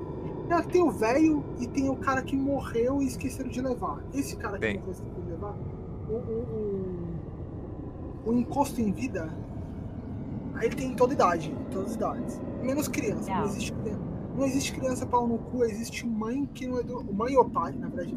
Olha eu atribuindo a educação da, da criança à mãe, né? Mas existe pais, filhos da puta, que, deve, que não educam criança direito. Na real, eu acho que toda criança é ruim. Toda, toda criança é do mal, entendeu? Toda criança tem um espírito maligno que fala no ouvido dela. Só que Então. algumas são legais de lidar, mesmo com o espírito maligno falando no ouvido dela. O, O Lucas, é o, a- o Lucas uma vez falou que ele gosta de crianças porque elas são a essência do caos pura. É, Elas são exato. Criança é isso. Criança é isso. Eu adoro Eu isso. tenho ci- cinco ou seis. Eu não sei mais. Eu tenho vários irmãos. Então, Boa, Creche do papai. eu, eu, eu adoro criança e eu acho que a criança ela não tem limite, sabe? Eu acho que é um limite muito puro. É, que ela, é, essa falta de limite é muito pura nela, sabe? Porque uhum. ela vai testar as coisas, então cabe a você ser adulto sensato a dar duas coisas que toda criança precisa: amor e limites, sabe? sim. Então, e eu- eu- é muito como um cachorro, sabe? Se você não ensinar o cachorro que ele não pode morder, ele vai morder. Você precisa dar amor pro seu, pro seu bichinho e ensinar ele que ele não pode. Se você tiver um Doberman, se você tiver um Doberman, se você tiver um, um dog alemão, ele não pode pular em cima das pessoas. Mesmo que seja com carinho, porque ele vai estar machucando. Então você precisa ensinar ele. E a criança é a mesma coisa. Você precisa ensinar que ela não pode falar algumas coisas porque maltrata, porque, sabe? Sim. Enfim. É, mas eu gosto muito dessa, dessa essência natural da criança. Inclusive, é, é, eu, eu lido muito bem com as crianças e tal, né? Eu tenho uma relação muito boa de, de criança, mas criança vê muito dessas coisas, sabe? Vê muito, muito, muito. E normalmente quando eu tô com criança perto, eu não tenho medo. Mas eu não tenho medo porque eu tô num, num, numa situação em que eu sou o responsável ali, entende? Eu Uhum. preciso resolver. Seja no âmbito espiritual ou, ou, ou físico ou material, eu tenho que proteger aquela criança. Então, eu resolvo. E aí o meu medo meio que some, sabe? Meu medo vem quando eu tô sozinho, que bate medo, insegurança e tal. Mas é, história de criança me lembrou uma coisa que é o seguinte. É, meu apartamento tem dois quartos, eu tô em um deles aqui. É, e esse quarto que eu tô atualmente, ele. Ele tá bem aberto, então não tem muito ponto, assim, eu consigo ver o quarto inteiro. Mas sempre morou muita gente na minha casa e tal, e o quarto do lado do meu, eu tô no último quarto, do lado do banheiro, o quarto do lado do meu era o quarto que eu, que eu dormia quando eu era mais novo. É, aliás, num período do meio da minha idade ali. Porque esse quarto que eu tô agora foi o período que eu. eu- foi o lugar que eu, eu vivi minha vida inteira, né? E ah, eu tenho um tio que é mais novo que eu, que é um irmão da minha mãe mais novo. Minha avó teve um, um filho é, aos 50 anos, não, aos 45 anos. E hoje ele tá com 20, 20 e pouquinho. E Uhum. quando ele era pequeno, quando ele era pequeno, é, eu sempre fui muito apegado à criança, né, então eu sempre brinquei. Quando era pequeno, ele ia dormir nesse quarto. E como a minha avó e ele vieram morar aqui, onde eu moro, né? Na... Depois que ele nasceu e tal. Que aqui é a casa dos meus bisavós, né? Eles compraram aqui. E. É, eram dois a mais chegando numa casa que já era cheia. Então eles foram morar no quarto do meio e as coisas começaram a entulhar, foi guardar roupa novo, é, compraram uma bicama, tinha, enfim, coisa de mudança, né? Você vai entulhando o quarto pro quarto virar uma casa, né? Pra, Uhum. pros dois. Sim. E. E aí eu lembro que ele apontava, acordado assim, já. Ele não era pequeno, não, ele devia ter uns 4, 5. Tipo, de 5 para 6 anos, ele já se comunicava bem, já. Enfim. Ele olhava pra, ci- pra, pra cima do guarda-roupa, apontava e falava assim: A mão preta, mãe, a mão preta. Ela vai vir pegar, Ah, Que caralho. pariu, velho. ela vai vir pegar a gente. A mão preta. Eu-. E, e aí minha, a minha avó, né, que mãe dele, ela, ela gosta de dormir com a luz apagada, né? Então ela levantava assim de a luz e falava assim, cadê a mão preta? Né, achando que ele ia falar que sumiu. E ele falava assim, tá ali, ó, eu tô vendo, tá ali, apontava. Ah, vai tomar no cu. E a- às vezes ele, dur- ele tava dormindo sozinho, minha avó levantava pra ir pra cozinha, pra fazer comida, que ela sempre foi da madrugada, né? De fazer comida, fazer os artesanatos dela. E aí ele começava a gritar. E aí chegava correndo lá, ligava a luz e tal, e ele falava, "A mão- preta veio aqui me pegar. E aí você. E ele contava a história. E aí você acendeu a luz e ela foi pra cima. Ela, ela- foi pra casa dela. E aí minha mãe, onde é que é a casa dela? Né, minha avó, né? Que ela de mãe. Onde é que é a casa dela? Aí ela assim, ali, ó, ali em cima, e apontava pra, pro guarda-roupa, pra cima do guarda-roupa, onde ele falava que via sempre ela. Caraca, E- bota fogo nesse guarda-roupa, gente. Não é, mano? Sei E lá, aí- enfia a roupa no, no- no Não, saco eu- preto A, e a minha, a minha fogo próxima no guarda-roupa. pergunta. Minha próxima pergunta era se foram ver o que, que tinha em cima desse armário, cara. Então, tinham caixas lá, tinham caixas, mas tinha muito, muito espaço vazio, sabe? Aham. Então ti- é, tinha espaço pra, sei lá, pra alguma coisa se esconder ali, né? É, pra, sei lá, pra um É, bicho se esconder. demônio. Mas é, a gente morava no nono andar. Então não tinha como entrar um rato aqui, sabe, se esconder. Um rato não parece uma mão preta, era o demônio. É, tem isso. Tem que concordar com a Elida. Caralho. Eu olhei pra cima do meu guarda-roupa por precaução aqui enquanto você tá falando isso. Eu tô toda arrepiada. Não, Eu, eu não parei de olhar essa pro... noite. Eu parei de olhar pro meu armário aqui. Não vou Ó, nem você- olhar pra ele. Vocês que estão aqui comigo e os ouvintes vão fazer um exercício, tá? Fazer exercício. Ah, vamos? Eu, eu não sei se eu vou, não. Eu já tô toda cagada. Ó, vocês, é um exercício pra, pra antes de dormir. Antes de dormir, vocês vão apagar a luz. Vocês vão olhar pro canto, pro canto vazio do quarto de vocês. Tem que ter um canto vazio. Vocês vão olhar pra esse canto vazio e pra todo mundo que me conhece, que viu minha foto no Instagram lá do Strandcast ou no meu Instagram, vocês vão olhar ali e vocês no escuro vão me ver ali. Mas eu Vai a queria dar um recado pra vocês. Eu queria dar um recado. Não sou eu. Não sou eu. Vai a merda, Lucas. Cara, é por isso que meu quarto não tem nenhum canto vazio. Não tem um lugar vazio nesse quarto. Eu entulho o vídeo exatamente é, pra vir nesse tipo de coisa. Élida, sabe essa janela escura aí? Lucas vai tomar no cu, eu tô de costa pra ela. Sabe essa janela escura? Então, eu vou estar essa ali aqui, com ó. as duas mãozinhas. Olha lá, olha lá. Essa Cara do mesmo. Lucas Essa aparecendo lá, ó.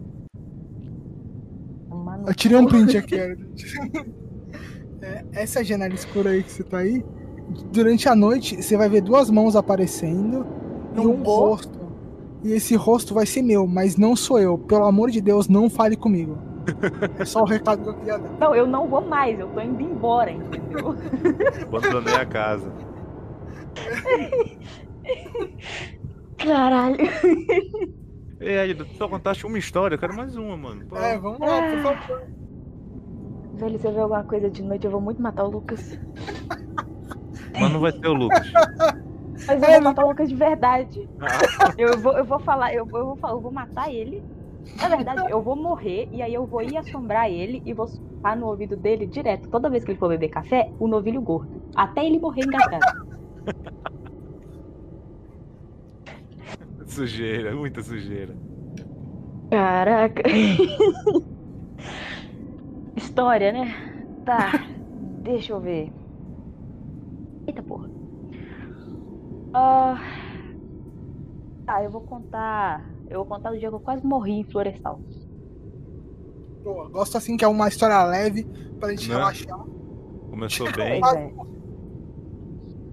Não, é- essa história, essa história é maravilhosa. Já tinha falado com o Lucas antes e tal. É, assim, meu curso é integral. Então tem dia que eu tenho aula de de manhã até a noite. E às vezes eu tinha aula tipo até 10 e meia da noite. É, aí, nesse dia eu tinha tido aula até umas 10 e meia. E acabou a aula, tipo, morta de cansaço, tô indo embora. E a maioria da galera que estuda à noite vai de carro, só que eu não consegui, não conheci ninguém da, da turma, que eu fazia aula à noite. Então eu tava voltando a pé, sozinha. E assim, da minha casa até na faculdade dava uns 3 quilômetros. Florestal, eu falo Florestal não tem esse nome à toa, porque lá é muito mato, tem muito mato. Tipo, a cidade é, é cercada por mato, e entre tipo, a faculdade é meio que fora da cidade. Tipo, você tem que sair da, da entrada principal da cidade e logo na frente, assim, é a universidade.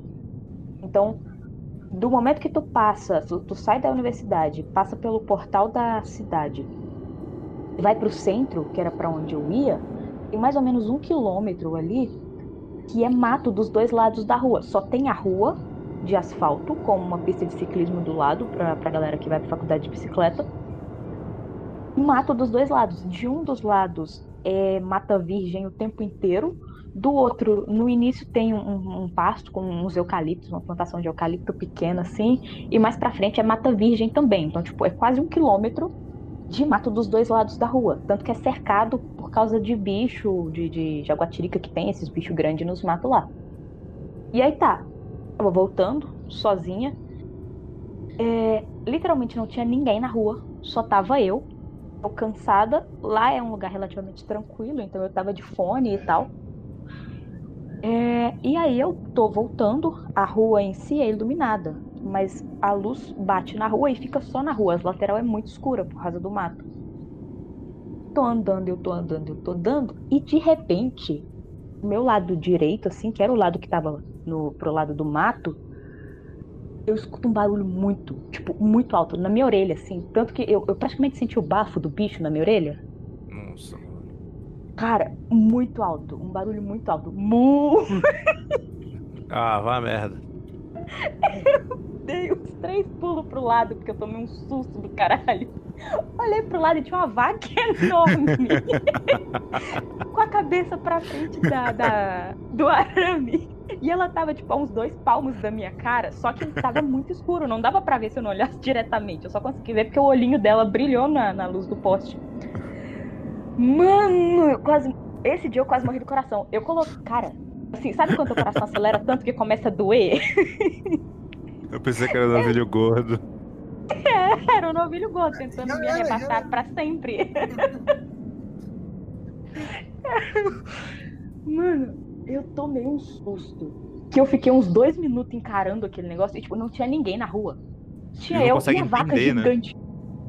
É, e eu olhando para aquele bicho. E, tipo assim, aquele ali é um espaço que eu falo que se você ligar a câmera, o demônio vai aparecer para tirar uma selfie contigo, entendeu? Tu não pode ligar a câmera naquele lugar. Porque vai aparecer alguma coisa. Vai aparecer um lobisomem, ou vai aparecer o próprio demônio. Qualquer coisa vai aparecer se tu ligar a câmera. E, mano, a, a porra da vaca era maior do que eu. Eu olhei assim, eu fiquei tipo. Eu quase morri por causa de uma vaca. Tanto que toda vez que eu passava lá, que eu via a vaca mugindo de noite, mesmo que estivesse mais longe, eu arrepiava todo e falava: Não, não quero. Não quero. Mano, eu quase tive uma parada cardíaca, porque foi, foi, muito do lado da minha cabeça, foi muito do lado da minha orelha. Eu senti o, o bafo do bicho na minha cara, bafo quente. Na hora eu pensei, eu morri. Até eu identificar que aquilo era o barulho de uma vaca, que tinha um bicho enorme do meu lado. Não, cara. É uma cara. vaca que é um demônio, né? Tá de boa. Não, pra gente ver umas paradas Eu assim, acho que o demônio usou a vaca. Não é possível. Não pode. É, eu, eu moro, né, na. Enfim, Santos é uma cidade pequena com mania de cidade grande, né? E... Então, é, apesar de eu adorar fazer trilha, fazer esse tipo de coisa, eu. Eu não tô acostumado com o meio do mato. É, não só com meio do mato, mas com área vazia. Não tô acostumado com área vazia. E. Eu vou, vou emendar uma história, uma história curtinha numa outra, que essa de fato é tensa. É...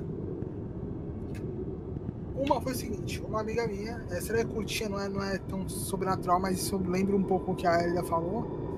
Ela mora numa cidade do litoral chamado Mongaguá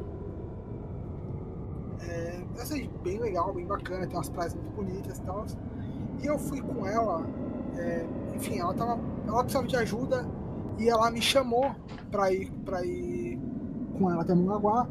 E eu tava muito no desespero. Eu peguei o que eu tinha, assim, peguei dinheiro, eu peguei tipo 40 mangos, coloquei no bolso com o cartão de crédito e fui. E, e meu documento. E eu tinha acabado de dormir. Então quando eu tava acordando, depois de dois dias sem dormir, eu tava acordando depois de uma hora de sono, eu tava meio sonado.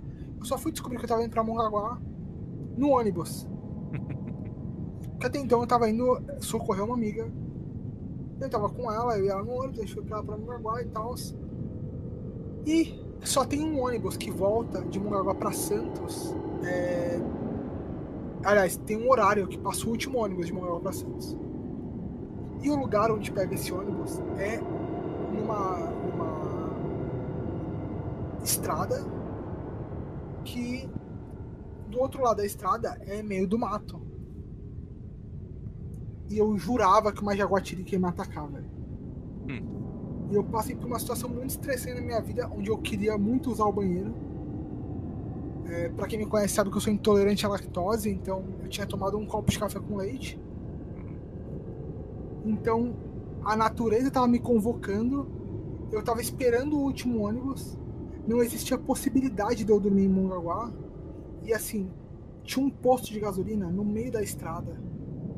Era o único lugar, não meio do nada. Só que eu tava com medo de usar banheiro no posto e o ônibus passar e eu ficar, eu ter que dormir no, tipo, sei lá, no mato. Uhum.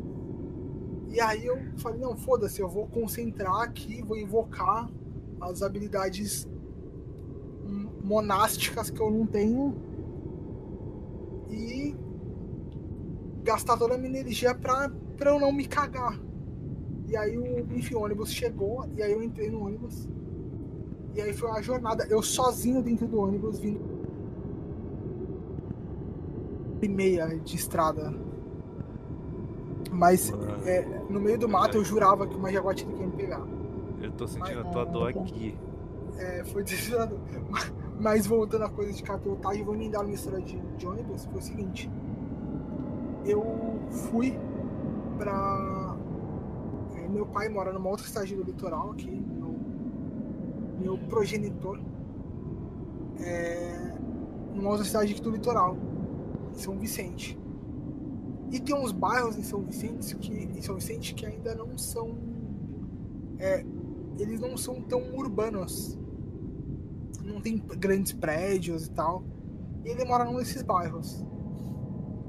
É, que tem um jockey clube, tem um. Então tem muito passo, tem a faculdade de medicina, de veterinária, de medicina veterinária uma muito famosa aqui. Então tem tem muito, muito animal é, de grande porte ali. E tem essa área meio rural ali, né? Onde a área rural e a área urbana se, se misturam. E eu muito não tô acostumado com esse ambiente. E eu fui passar um tempo na casa dele lá e tal, e na hora de ir embora eu vou pegar o último ônibus lá, quase meia-noite, pra ir, pra ir pra casa. E é muito longe. É, pra ter noção, é mais fácil eu sair daqui, de onde eu tô, e ver o. ir pra São Paulo do que eu ir ver meu pai. Sabe? E pra casa dele demora o dobro do tempo que eu demoraria pra ir pra São Paulo.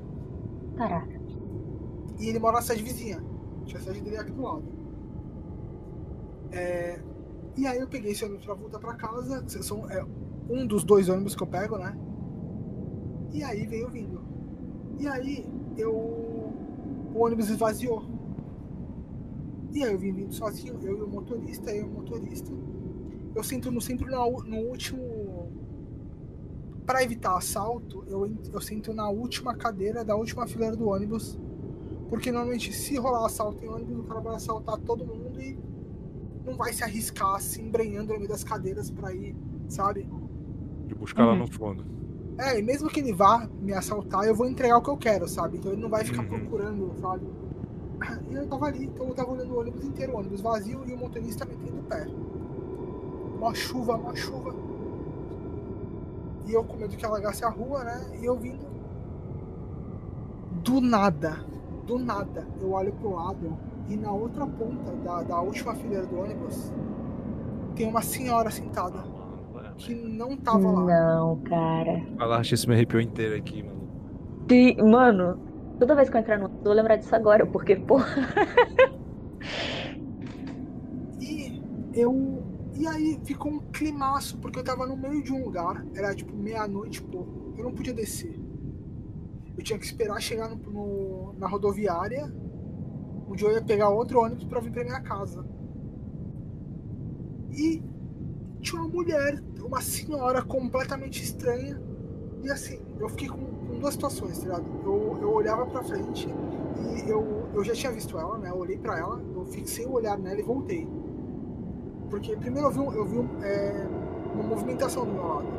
Aí eu olhei uhum. pro lado e falei, puta, tem uma velha aqui, tem uma senhora aqui, mas ela não tava aqui. E ela tinha coisas assim, ela tava com uma sacola, com uma, uma, é, uma bolsa.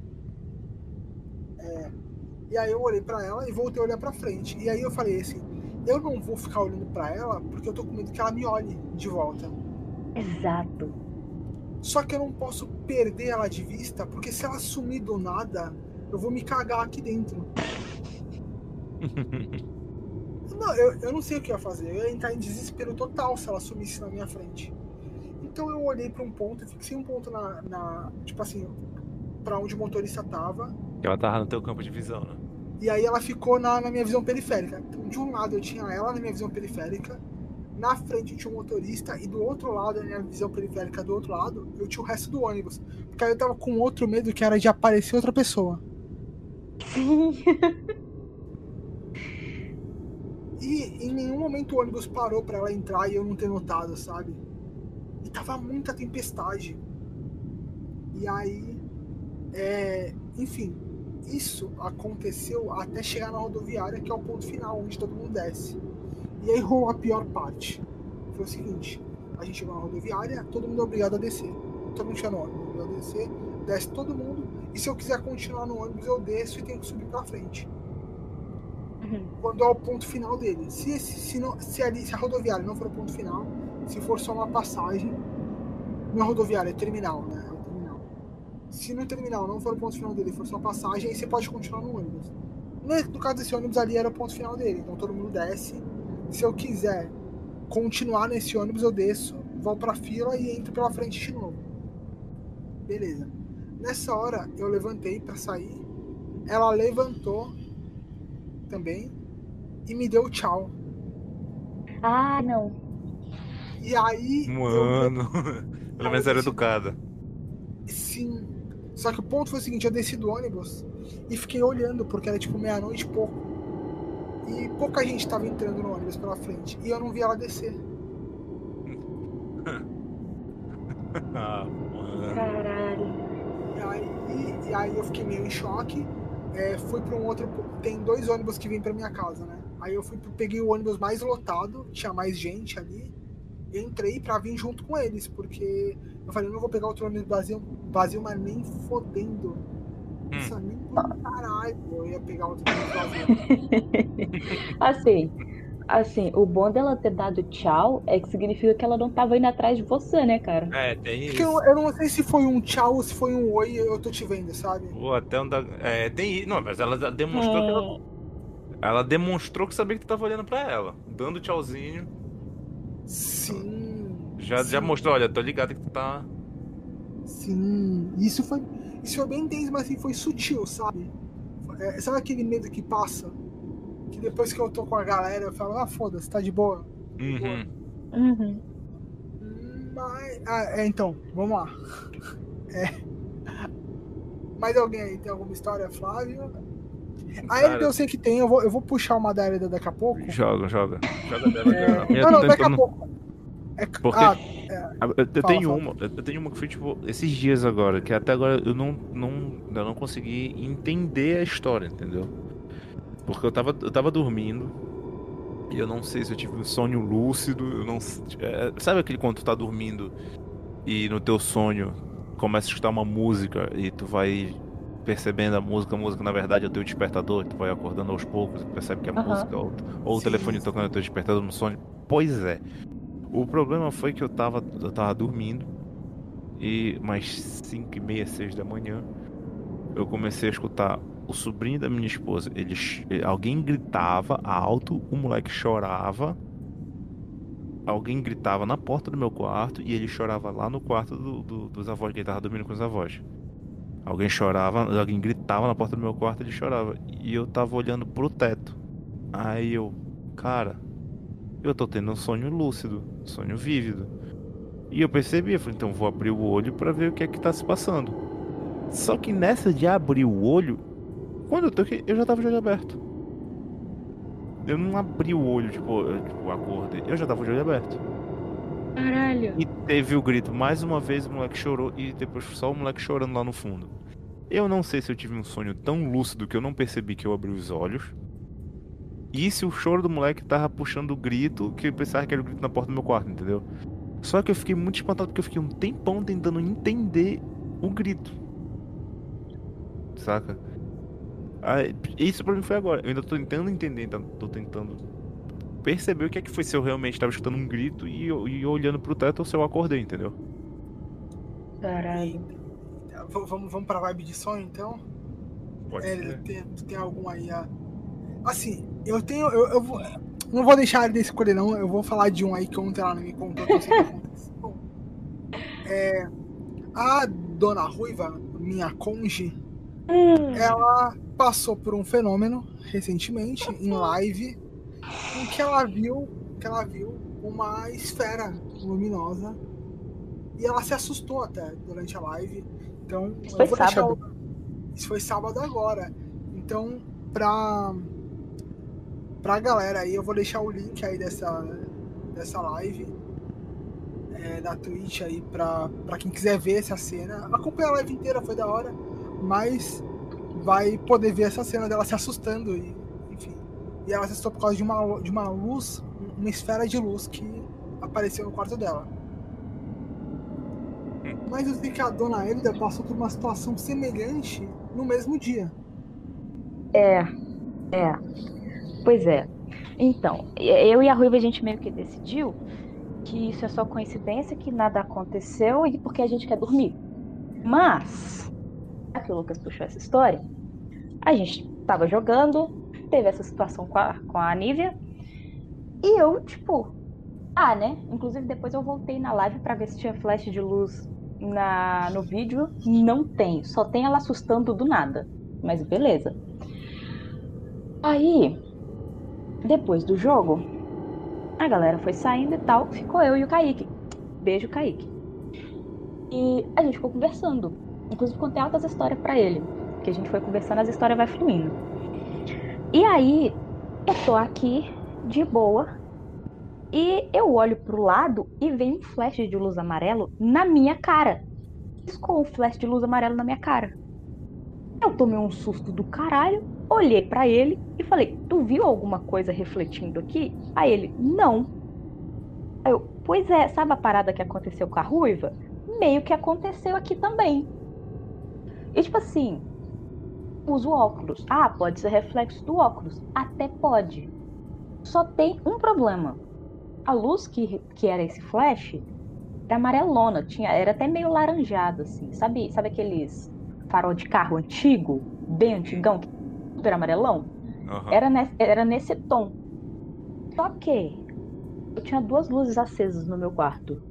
Uma que fica logo aqui acima da minha mesa, que é um LED branco, e uma que estava atrás de mim, que é uma, uma negócio de LED azul. Não tinha nada amarelo para refletir no meu óculos. Eu não estava virada para a janela, eu estava de costa para a janela. E essa luz veio de frente na minha cara, piscou e sumiu, e eu quase morri do coração. E a gente, eu, eu, eu e a Nívia, a gente decidiu que, tipo, nada aconteceu, foi só coincidência, a gente estava imaginando coisa. O dela foi o balão que piscou, o meu foi reflexo no óculos de seja lá onde. E é isso, a gente precisa dormir. Ter acontecido com as duas no mesmo dia também é coincidência. Sempre é. é, pois é, isso aí foi sábado sábado. Eu não sei que dia que é esse programa, mas. É, é tenso, é tenso. Mas eu sabia é, dessa história, por isso que eu puxei. É, caraca, é muito tenso, porque é, você tava distraída, provavelmente não tava nem pensando na situação, né? Uhum. Pra, não, pra... eu tava conversando com o Tikaíque, só que eu fico rodando na cadeira por motivos de TDAH.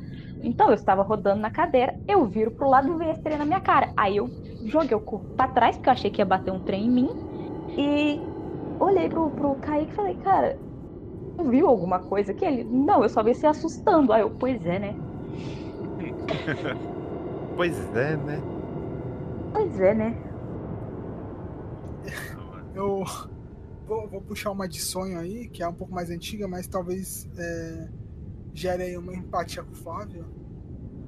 Ou não, mas é o seguinte, é uma que me aterroriza há muito tempo. Eu não sei se eu já contei aqui, eu conto ela muito. É, se eu já contei, eu, é, vocês me falam, eu corto ela.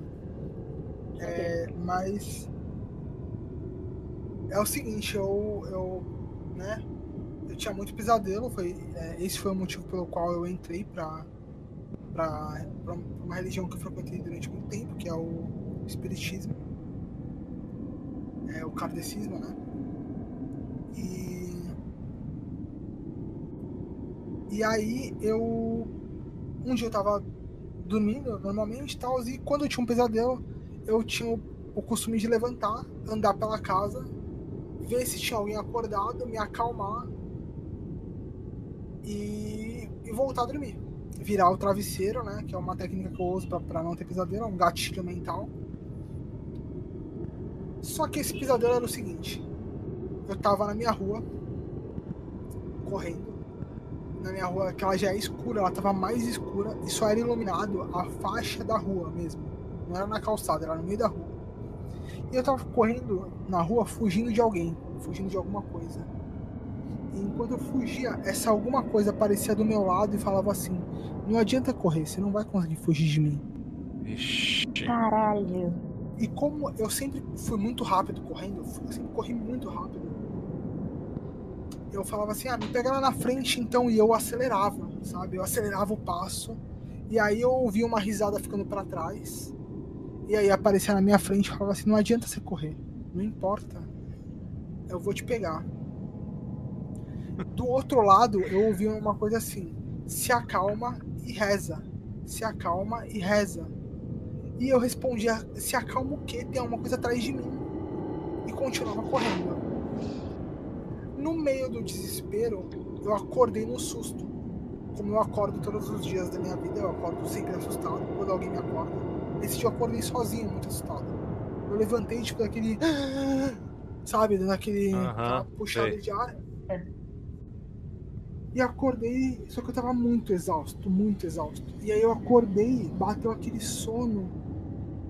E aí eu só consegui virar o travesseiro e voltar a dormir. Quando eu voltei a dormir, o sonho continuou da onde parou.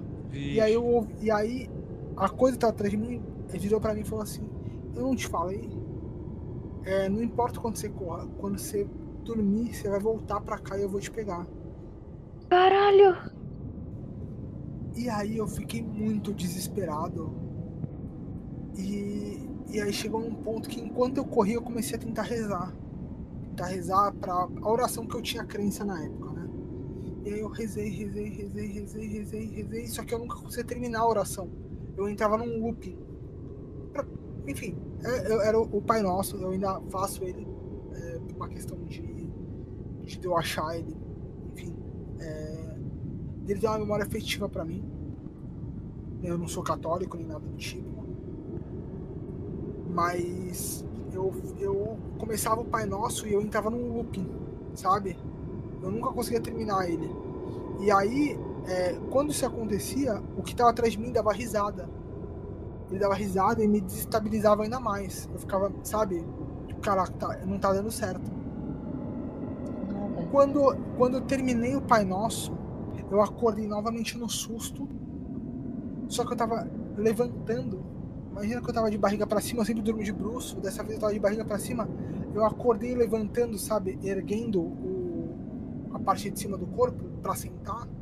E enquanto eu fazia isso, tinha alguma coisa na minha cara que ia se afastando. Se afastava do meu rosto e ia pra cima do, do guarda-roupa. E me olhava de lá. Ah!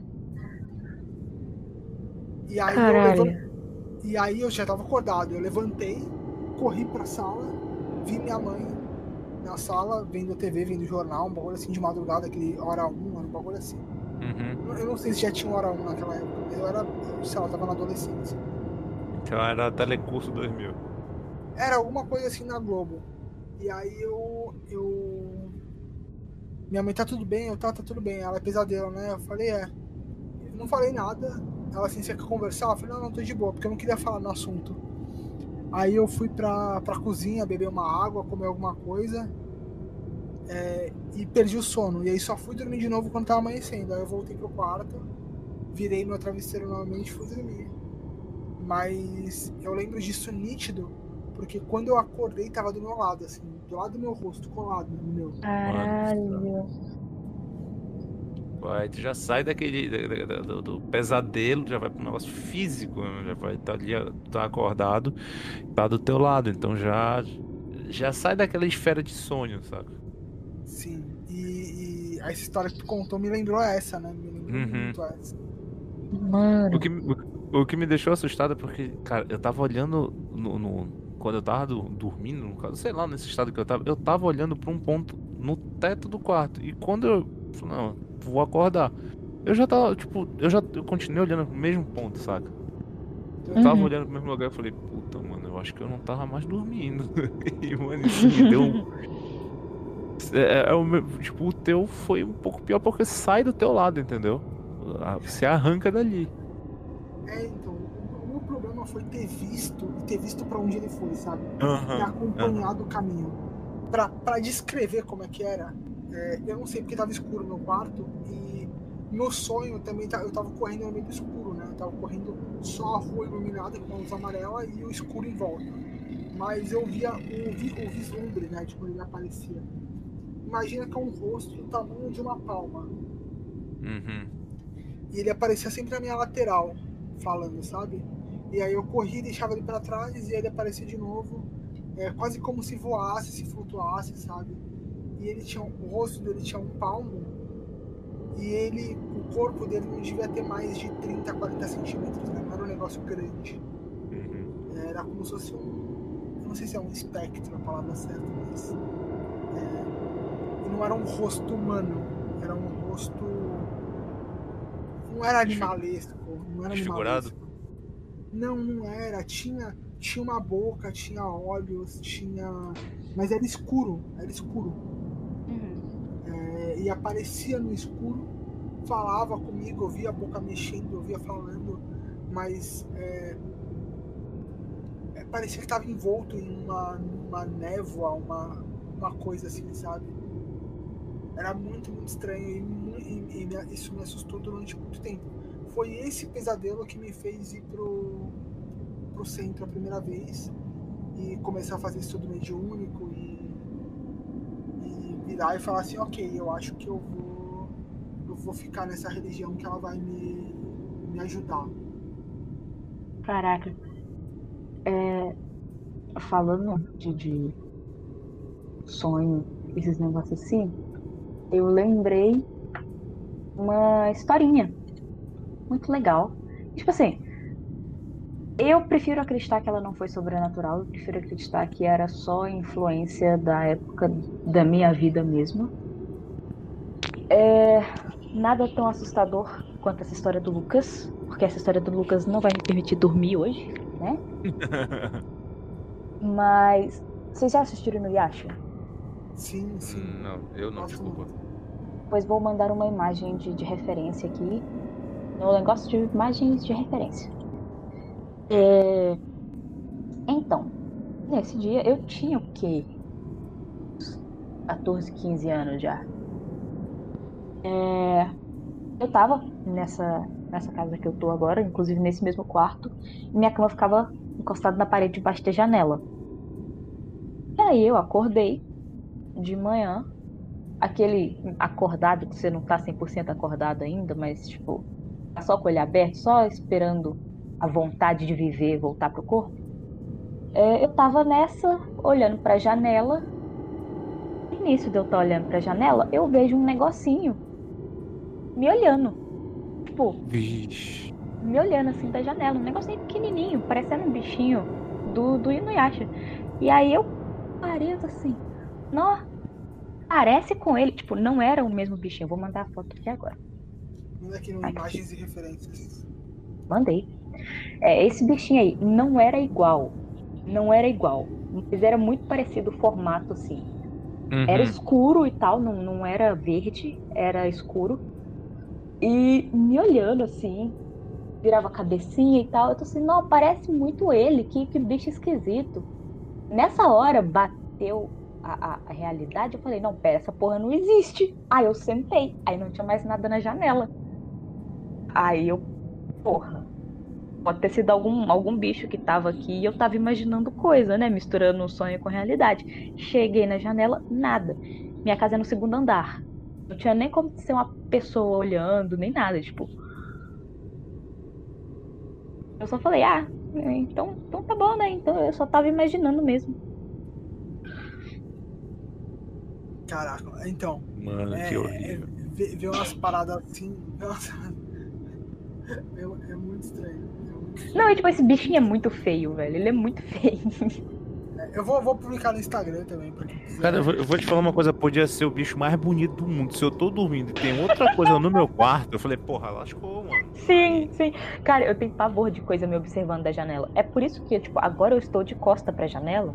Porque se eu olhar pra janela e eu ver qualquer coisa, eu morro assim, tipo, o corpo cai, a alma sai e eu vou ir atormentar o Lucas. Então, não se preocupa, é, não- não- você pode olhar agora que tá tudo bem. Por quê? Não tem nada aí, porque tem um- alguma coisa igual a mim, esperando tudo se apagar pra aparecer antes de você dormir quando você olhar pra janela. Muito bom baixo, que não vai tudo se apagar, né, velho? baixo. Cara, Que bom que não vai tudo se apagar. cara, lá em Portugal eu moro no 16 andar. É o, é o último andar do prédio. Aí eu falo, eu falei uma vez pra minha esposa, não, aqui eu tô confortável que eu sei que eu não vou ver nada pela, pela janela. Aí ela virou pra mim, mas e se tu vires? Mano, na mesma hora eu, É, porque ele não vai ter dúvida, né, mano? Ali se eu, se eu vir alguma coisa na janela é certeza, sabe? Aí eu vou ver nenhuma e pular da outra, né, cara?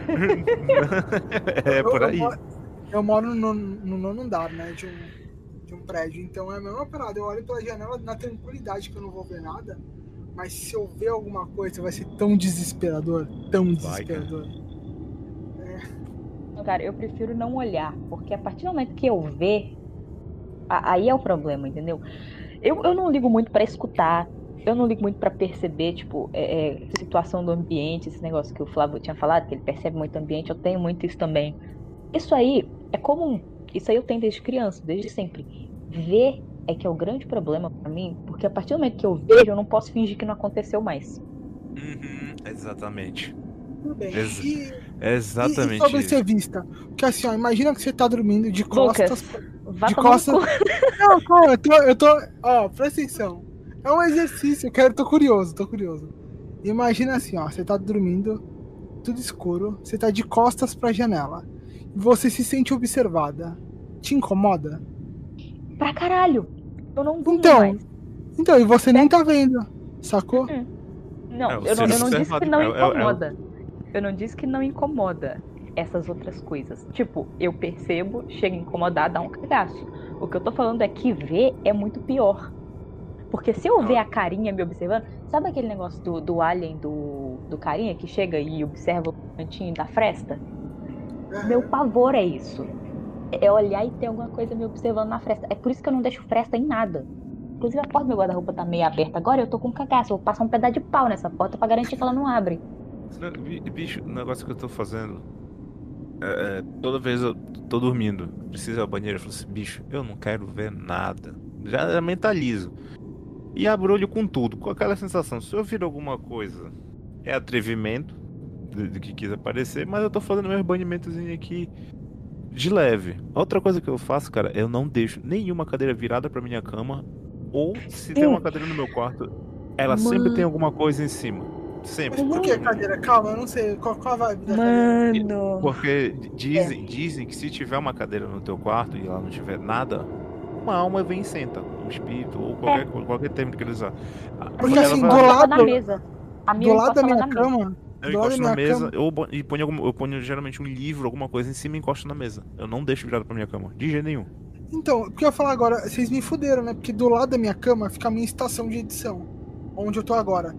Tenho a minha mesa do PC, com o meu microfone, a minha cadeira e o armário de livros. Que, enfim, Uhum. que eu tiro foto às vezes. Do lado disso, tem minha cama. E eu sempre vou deitar e a cadeira fica aqui do lado, sabe? Põe um livro em cima, Não, tipo, é, é, bota alguma coisa na cadeira, qualquer Você coisa quer assim, dizer que encosta todo esse ela. tempo. Não dá pra encostar, não dá pra encostar. Hum, droga. Mas você, você quer dizer que todo esse tempo, enquanto eu dormia, tinha um encosto me olhando. Talvez.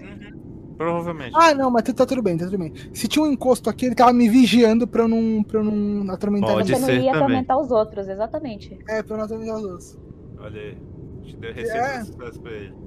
Eu, eu falo que os encostos mais antigos trollam os encostos novatos, falando assim, vai atormentar aquele cara ali, vai atormentar. Aí quando o encosto novato chega, chega, ele fala, puta que pariu, eu tô preso nesse cara agora, fudeu. Eu, eu, en- eu, eu entro na igreja e o encosto fala, me tira dele, pelo amor de Deus. É, mais ou menos isso. Caralho. Não, vocês falando. Pode falar. Não, é que o, o, o padre ele fala, sai desse encosto que não te pertence. Que é pra eu, pra eu ser, ser solto do encosto. Caralho. Não, vocês falando de cadeira e tal. Tem um amigo meu. Assim, eu tô contando muita história de florestal, porque realmente florestal tem história pra caramba. Eu tenho histórias fora de florestal. Mas tem tanta coisa que acontece naquela cidade que, tipo assim, lá é um lugar que eu não duvido de mais nada. Se me falarem, ah, eu vi, sei lá, eu vi o demônio, ele tava andando de calça jeans, bota e chapéu no meio da praça. Eu falar, beleza, dá uma cerveja pra ele que ele quer. Entendeu? É, Esse é o nível de é. florestal. E, assim, esse amigo meu, ele. Ele é universitário também, ele entrou junto comigo na faculdade e tal. E. Na casa dele, eu sempre achei que tinha uma vibe meio estranha. Eu achava que era da casa. por ser florestal, a gente assume que é o lugar. Uhum. Aí tu chega no quarto desse menino e tem duas cadeiras no quarto dele. Tem a cadeira na mesa e tem uma cadeira virada pra cama. E eu olhava para aquele negócio e falava, velho, mas eu não deixaria essa cadeira virada pra cama de jeito nenhum. E eu virei pra ele e perguntei, ô Caio, por que, que você deixa essa cadeira virada pra cama? Ele virou para mim, na maior naturalidade, assim, a cara lavada do fila da puta. Ah, não é pro meu encosto sentar enquanto eu durmo. Eu olhei pra ele. Maravilhoso. Não, e tipo assim, eu já tinha tido umas paradas muito loucas naquela casa. De tipo, sentir observado e tal. Depois que ele falou isso, tudo fez sentido. Eu falei, não era a casa, né? Aí ele, não, não, nunca foi. É um encosto meu que, que vai para todo lado e ele é meio possessivo. E, e ele fica aqui enquanto eu durmo. Ele senta nessa cadeira aqui, é a cadeira do encosto. Não, então, aí eu tenho um problema, tá ligado? Aí eu tenho um problema, que é o seguinte. É... Eu, eu, eu, eu sou comunista, né? E possessivo para mim é muito problemático. Eu. É. Eu. Eu. Enfim, uma das minhas crenças, né? É, já falei, né? Do, do eu cresci, né? Fui frequentar, estudei esse kardecismo. Eu acredito muito num mentor espiritual, num guia e tal. E o mentor, eu acho que é alguém muito na nossa faixa vibracional, na, no, no nosso é, espectro energético de afinidade, sabe? Uhum. Alguém não muito mais evoluído que tá aqui perto para auxiliar do outro lado, né? E aí eu sempre falo, né, que se tá vivo, eu lido. Se tá morto, é função do meu mentor. Então, às vezes rola umas paradas e eu já começo. Aí, mentor, responsa tua. Eu te dava três horas por dia pra tu treinar o Krav Maga espiritual pra, dar, pra descer porrada em encosto. Faz o teu. Faz o teu. Não, porque. Eu, ia pro, eu ia pro centro espírita e eu falava assim: tudo bem, mentor, aqui eu tô tranquilo, aqui tem uma espiritualidade me segurando. Você pode fazer tua, tua academia e fazer teu Krav Maga espiritual pra quando você voltar a gente poder resolver essas paradas. Porque. Caraca. É um bagulho que eu que eu tenho muito medo. É, eu, eu vou contar essa história em algum outro momento. Eu trabalhei dentro de uma sala de desobsessão, né? Trabalhei durante um tempo dentro de uma sala de desobsessão. Enfim. É, foi um período traumático e bom ao mesmo tempo. E é, o que, que acontece? Né? Eu tenho muito medo que uma que um espírito barra entidade, barra coisa, me note e interaja diretamente comigo, sabe? Uhum. Uhum. Tipo assim, ó. É, imagina a situação. É, imagina a situação fode muito a mente das pessoas, né? é assim, é, eu tô num lugar e aí acontece a manifestação. Lá, tá eu e uma, uma galera. Aí acontece alguma coisa. Exemplo da história do, do da casa do meu amigo. Todo mundo viu o, aquele, aquele ser preto que apareceu. É, todo mundo viu, todo mundo tava no ambiente. Certo. Uhum. É, imagina que ele olha para todo mundo que nem ele olhou, aponta para mim e fala assim: Você. Eu ia me cagar inteiro. Não era só tu. É, não, é assim, é, é, se isso acontece comigo, eu já deito no chão, a alma sai. Foda o quê? Não, mas não, não tem, é... tem, tem certas coisas que não tem muita saída. É tipo, uma acontece tem, uma situação dessa. Não, é não tem, cara, é porque, é, sei lá, eu acho que o cara ele tem que ser muito, mas muito bem treinado espiritualmente para acontecer uma situação dessa e o cara manter a calma e falar, não, vamos conversar, entendeu? Uhum. Então. Era que nem a minha tia falando, ah, tu, tu, tu, tem uma criança, tu sente uma sensação de uma criança? Eu falei, sinto, fala com ela. Não, não vou. Nem fuder, imagina você responde. É, a, assim, eu vou fazer, na verdade. É, enfim, a casa da minha irmã é uma casa onde minha irmã tá morando. Eu tenho uma, uma das minhas. tenho duas irmãs mais novas. Três, na verdade. Uhum. Três irmãs mais novas. Duas delas são gêmeas. Uma dessas gêmeas, ela vê e ouve muito. Tu já contou uma história horripilante dela, maluco. Sim. As histórias dela são muito piores dos caras do, do, do que as minhas. Muito piores. Mas bom que você lembrou que eu vou contar a história de uma casa, mas eu já conto sobre isso. É, eu, é, a casa dela agora, onde ela mora hoje, ela tá sendo incomodada que ela ouve toda noite uma, uma música. Ouve um assovio à noite, uma, um assovio musical à noite, sabe? Pra ser tivesse- deve ser, deve ser Calypso. Deve ser, deve ser. Todo dia à noite, no mesmo horário, começa. E ela, e, e ela fica muito incomodada, muito incomodada. E ela não pode falar pro, pro, pro marido dela que tem, morre de medo dessas coisas e tal. É meio cabecinha fechada e tal. E se ele ouvir isso daqui, foda-se, não gosto dele. É, Gosto sim. ele sabe disso, então eu não me importo. E aí. E aí eu falei que eu já tinha falado há um tempo atrás que eu ia na casa dela é, fazer, ajudar a fazer uma limpeza, sabe? Uhum. Só que uma outra amiga da família já foi lá, incorporou uma entidade e falou que era uma coisa muito pesada que tava lá. Só que eu não ligo. É, é, não, é, não é que eu não ligo, não é que eu não tenha, não é que eu tenha me, é, que eu não tenha medo. Eu até tenho, mas eu, eu, eu vou pra lá e eu, eu, não, eu não sou a ferramenta que vai limpar ali, sabe? Eu sou a ferramenta que vai ajudar minha irmã. Ela precisa de alguém pra ver, sabe? Eu vou Entendi. fazer minhas orações, eu vou fazer minhas orações, eu vou fazer minhas macumbas lá pra, pra espiritualidade limpar a casa, sabe? Mas Uhum. eu não tô fazendo nada. É a espiritualidade que vai fazer as coisas. O que que eu tô fazendo? Eu tô trabalhando o psicológico da minha irmã pra que ela saia da faixa vibracional do que tem ali, entende? Entendi. É um gatilho pra ela pensar, ó, o meu irmão veio aqui, me ajudou e tá tudo certo. Ele estudou, ele trabalhou numa sala de obsessão e tal, ele entende. E é muito isso mesmo que acontece, sabe? Eu não faço nada, quem faz é a espiritualidade que eu vou estar chamando ali pra, pra ajudar. É, é, eles fazem todo o trabalho. Eu sou o cara que chama e sou o cara que interage com os vivos. Mas é claro que o que tiver lá vai tentar me assustar, sabe? Claro. O ponto é que é, eu já falei isso pra quem me conhece, que só tem, tem muito poucas coisas pra mim que são é, mais importantes que o meu medo, que um- uma delas é o meu grupo de irmãs, né? São as minhas irmãs e a Lívia e tal. Então. É, não importa, vai tentar me assustar, eu vou estar lá plenão, sabe? Copo voando, sabe? É, a- eu, tive, eu tive um atrito com a minha irmã, porque ela tava sendo muito é, obsi- obsidiada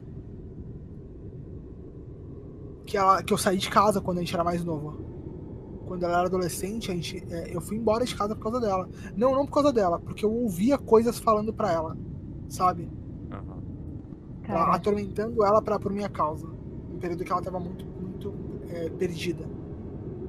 E pelo fato dela ver e ouvir, é muito comum pra ela lidar com essas coisas, né? É, é, ser influenciada, sabe? Porque ela tá ouvindo nitidamente. Então, é, nesse período eu sabia que ela tava sendo. Que ela, que ela tava sofrendo influência, e aí eu fui embora. Eu era novo, eu não entendia direito, e eu não queria brigar com ela, então eu falei, eu vou sair porque eu causo essa euforia nela, né? Uhum. E hoje a gente se dá muito bem. É, né, Enfim, a gente cresceu e tal. É, mas. Enfim, eu vou lá fazer essa limpeza e eu sei que vai dar problema. Eu vou contar a história aqui depois que acontecer. Por favor, né? Mas. eu- assim, eu, eu fico curiosa, quero saber a história, mas eu provavelmente vou escutar de dia, porque não, não, não tá dando não. Bate, bate o mãozinho, cara. A última vez que a gente gravou, a gente gravou à noite também. Deu um cagacinho pesado. Eu, eu me recuso a virar de frente pra essa janela aqui. Imagina se tem um Lucas aqui. Não, mas só vai ter mais tarde, não se preocupe. Só quando estiver dormindo e quiser ir ao banheiro. Caralho. Só não fala que não sou eu, tá? Não, não vou falar, é só tipo. Aí a alma, a alma vai pra Santos, chega no ouvidinho do Lucas. Meu filho gordo. o problema é que se eu for fazer isso quando o Lucas for tomar café, é o tempo inteiro na, na orelha dele. Mas é, mas é, vai ser a minha eternidade, entendeu? Até ele engasgar e, e, e ir pro plano astral também. E aí a gente vai atrás de você, Flávio. Não, ei, não, não tô fazendo mal pra ninguém. Ah, a gente tá com duas horas e meia de gravação. Vamos pra saideira? Bora, bora, bora, bora, bora. Caralho, Não, pô, agora. Eu acho que não consigo de lembrar mais nenhuma história agora, já bateu o É. cagaço mesmo. Então, tem alguma Elida? Ou eu puxo aqui, saideira. Cara, Se quiser puxar pra Eu mim, posso- tá perfeito. é, se tu quiser puxar, eu, eu tô lembrando de duas aqui que são de quando eu era criança, que é exceção que não é história de florestal, entendeu? Mas elas são curtinhas, assim. Uma um pouquinho maior, mas elas são pequenininhas. Então vai, vai. É, pois é. É, eu sou uma pessoa que tem medo de escuro. Eu tenho medo de escuro até hoje e eu tinha medo de escuro quando eu era criança. Muito. Tanto que, tipo assim, eu não dormia sozinha. Isso, essa primeira história é quando eu era realmente muito novinha. Eu tinha uns 4, 5 anos ali. Eu já dormia em quarto separado. Meu irmão era recém-nascido. Não, não. Não, meu irmão tinha mais ou menos um ano, assim. Ele dormia no quarto dos meus pais, junto com meus pais. E eu pedi a minha mãe pra deitar na cama comigo, pra eu poder pegar no sono. E minha mãe sempre tipo deitava eu, minha mãe deitava nas minhas costas, e aí eu sentindo ela ali atrás, eu conseguia pegar no sono. Nesse dia, minha mãe deitou comigo, dormi. Só que eu acordei com alguém mexendo atrás de mim. Aí eu tô assim, minha mãe tá querendo sair. E aí, tipo, eu senti mexendo, eu senti o calor da pessoa mexendo atrás de mim. E eu senti, escutei um na minha orelha. Eu tô assim, não, pode ser que minha mãe tá meio gripada, qualquer coisa. Tipo, foda-se, né? É minha mãe. Aí eu fui virar pra trás pra falar com a minha mãe, perguntar se ela tava saindo já. Na hora que eu viro pra trás, não tem ninguém. A minha mãe já tinha saído do quarto. E. Aí eu só virei. É, eu só virei pro jeito que eu tava de novo. Fechei o olho e falei, nada aconteceu. E fiquei. Até que uma hora eu dormi depois disso. É, Você virou e falou assim: vou que morri, que predador não gosta de. de, de- exatamente. Eu olhei pra trás. Eu, eu ia falar, eu olhei pra trás, a voz ficou travada na garganta, arregalei o olho, voltei pra mesma posição que eu tava antes, fechei o olho e tipo, foda-se. Melhor solução. É. E, tipo assim, Eu não, vou não, não emendar. tinha nada. E, e tem uma última, uma outra. Eu falei que eram duas. Aí eu vou, eu vou contar essa outra, que foi tipo alguns anos depois, uns dois anos depois só. É, quando a minha mãe não dormia comigo, eu demorava muito pra pegar no sono, por questão de cagaço e por questão de insônia. Uhum. Então eu ficava deitada na cama e eu dormia de porta aberta, porque eu não tinha coragem de fechar a porta. Eu era criança e tal, eu não tinha coragem de fechar a porta. E a porta do meu quarto dava de frente para a pia da cozinha. A pia da cozinha, onde eu escutava barulho toda noite, mas eu não me atrevia a levantar para ir olhar o que que era. Eu só fingia que nada acontecia, porque uma vez eu tinha ido olhar e não tinha ninguém. Então, eu não queria mais saber do que se tratava. E aí, nesse dia, eu tô deitada, de olho aberto, assim, tipo, esperando o sono vir ainda. Viro para um lado da cama, viro pro outro lado, olho pro teto, olhei para a porta. Nem olhar para a porta, eu vejo uma silhueta de uma pessoa adulta sentada em cima da pia, com as pernas quase encostando no chão. A pia devia ter uns 60 centímetros de altura, assim. A pessoa estava sentada com, com as pernas assim para baixo, balançando as mãozinhas do, do lado do corpo, me encarando. Mas assim, porra, é aquela. Aí eu esfreguei o olho, tipo assim, eu acho que eu tô meio dormindo, eu acho que eu comecei a dormir e não percebi. Fiz isso, olhei ainda tava lá, me olhando, balançando as perninhas ainda. É... E eu, tipo, eu virei, olhei de novo. Eu, eu fiquei uns bons minutos fazendo isso e eu olhava e tava. Era uma silhueta. Eu só conseguia enxergar a silhueta de um, um ser humano sentada, era uma silhueta clara, tipo, não emitia luz, mas, ela, mas era claro, era branco, assim. E destacava no escuro. Não iluminava em volta, mas destacava no, no escuro que tava a cozinha. E aquele negócio, tipo, olhando diretamente na minha cara. Balançando a perna, assim. Mexia um pouquinho, mexia a cabeça, olhava para mim. Aí eu fui sentando.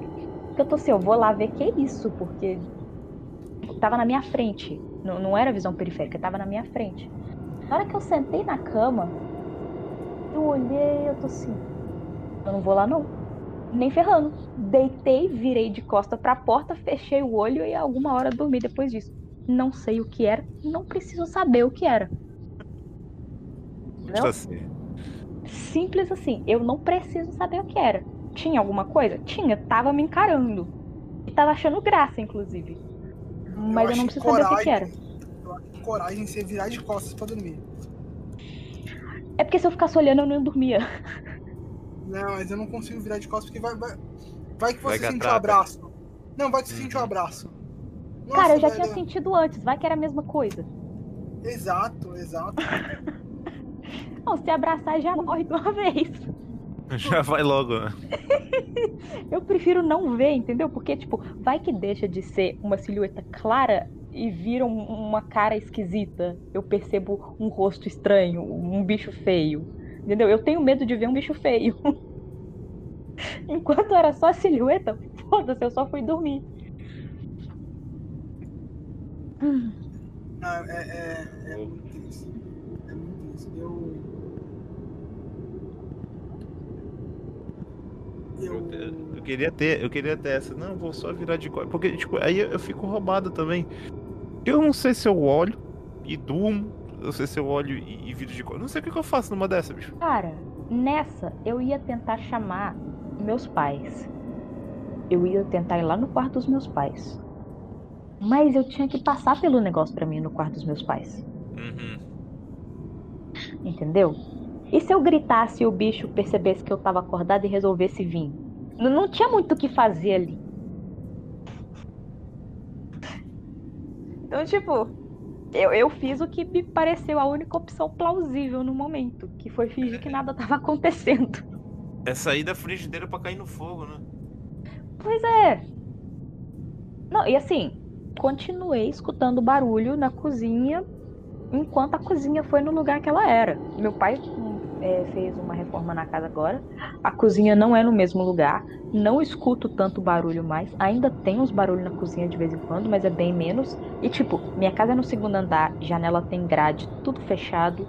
Não tem gato aqui em casa porque meu pai odeia gato. Não era gato que tava mexendo na, na cozinha.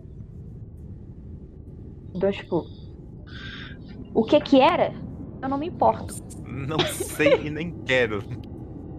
Eu não me importo não aparecendo dentro do meu quarto não é problema meu. É. Então, é. Eu. Enfim, é, Escutou, tava... Lucas? Não aparecendo dentro do meu quarto? Você fala não, pro seu doppelganger não, não entrar. Não, não sou eu, não sou eu. não sou eu. Eu só tô falando que a, na, é, vai ficar na janela e às vezes aparece. Sério, não sou eu. É bem é, problemático. Claro. Eu falo pra Nívia sempre, eu falo, Nívia, se tu abrir o olho e você me vê de madrugada na sua casa, não sou eu. Sabe o sabe que, que é a, a, pior parte disso tudo? É que teve aquela creepypasta recente do Mundo Freak, que é algo uhum. estranho com Natália. E tu uhum. fala isso, eu só lembro disso, eu imagino ele com um copo d'água na janela. Ou, não. Só não. É, pelo amor de Deus, não. É. Uma pessoa aleatória é. me começou a. Não, enfim, tinha quieto. Eu devaguei. É. eu devaguei. Uma pessoa aleatória começou a seguir, eu não sei quem é. Eu vou pra saideira aqui. E é o uhum. seguinte, eu já falei histórias dessa casa, né? Que ela é bem intensa e tal mas teve um apartamento que a gente abandonou por causa de, de, de encosto. É... Rolou uma parada. Eu não, eu não sei se eu já contei em algum outro lugar, eu já contei na, nos, outros, nos últimos episódios desse apartamento. Ah, se Dos for desenhos? dos desenhos, já. Já, já contei? Então. Já. É, esse é o apartamento dos desenhos. E é, aconteceu um negócio nesse apartamento que que foi muito tenso. A gente abandonou ele, né, por causa das coisas e tal, né? A gente descobriu que os inquilinos anteriores já, já passavam por esse problema. É, o lance da- das crianças e tal. Mas teve uma coisa que eu não lembro se eu contei. Eu contei da mulher. Da mulher? Eu não tô Não lembrando. sei. Não. É, não tô lembrando. Contei. Bom, é, a gente sempre foi de receber muita gente em casa. E a gente já sabia dos desenhos na parede, já, já tinha incomodado a gente, a gente já tinha visto a criancinha. Ah, a moça que foi arrumar o cabelo. E ela, e ela olhou no espelho e viu outra pessoa? Isso, isso. Ela falou que viu alguém no banheiro junto com ela, que ela depois foi embora. Aham, aham. exato, exato. Sim, sim, sim. Mano, Então, espelho, espelho não. Não, só não.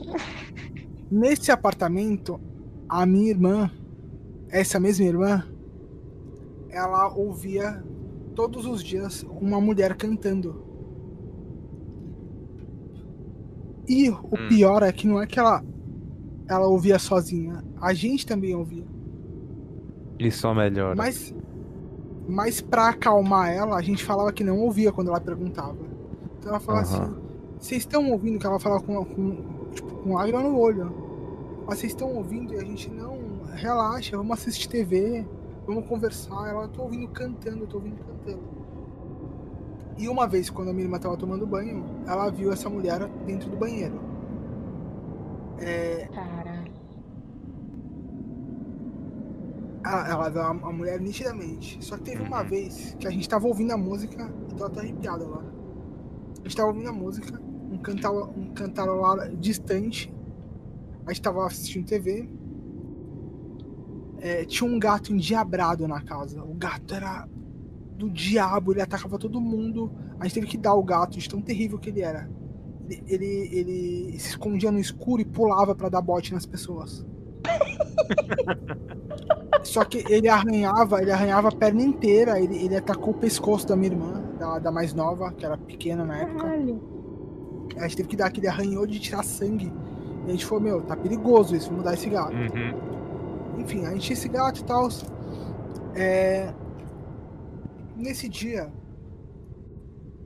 a gente tava ouvindo o cantarolar. E a sala e a porta de entrada. A porta de entrada dava, dava direto pra sala. E aí distribuía a casa. né? Então, tipo assim, você entrava pela porta da frente, saía na sala. À direita tinha a cozinha. À esquerda, um pequeno um corredorzinho que era quarto e banheiro. Então, tipo, tinha um quarto na frente e o banheiro é, atrás, né? Um de frente pro outro. E, e a sala naquele ambiente aberto.